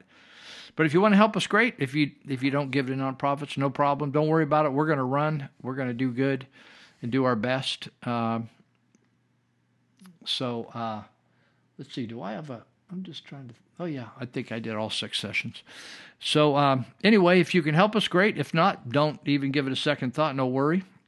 And if uh, if you're out there in some other part of the world and you want to help Tamika Hamilton, I would encourage you. I know her now. Uh, I've heard her speak. I've talked. You know, I'll, I'll see her again Saturday at the uh, Dinesh D'Souza event. If you want to help somebody, there's a couple ladies that I would try to help. One is, and I I can't remember her name. She's the you'll see her on YouTube. Uh, she's running in Baltimore, and uh, she's running for the first time, I think, for and she's going to be running for Congress. And uh, she is a black lady. Uh, Tamika Hamilton is running here, um, and so both those ladies are newcomers. They are not pretending to be polit- politicians or want to be career politicians. They're interested in in kicking some rear and making change. So I uh, I'm into them. I sent some money to the lady back east and uh, in Baltimore, and also I'm going to uh, support Tamika Hamilton here, and I'm I'm hoping the best for her. So uh, thank you for listening, and if you want to give me a shout out, give me a shout out. If you have any ideas for me, give me give me some ideas, and uh, we'll see you in a week, Lord willing. And I think I've covered, I think I've covered everything. So have a good week. Bye bye. We're so glad to see so many of you lovely people here tonight. We would especially like to welcome all the representatives of Illinois' law enforcement community who have chosen to join us here in the Palace Hotel Ballroom at this time. We certainly hope you all enjoy the show. And remember, people, that no matter who you are and what you do to live, thrive, and survive, there's still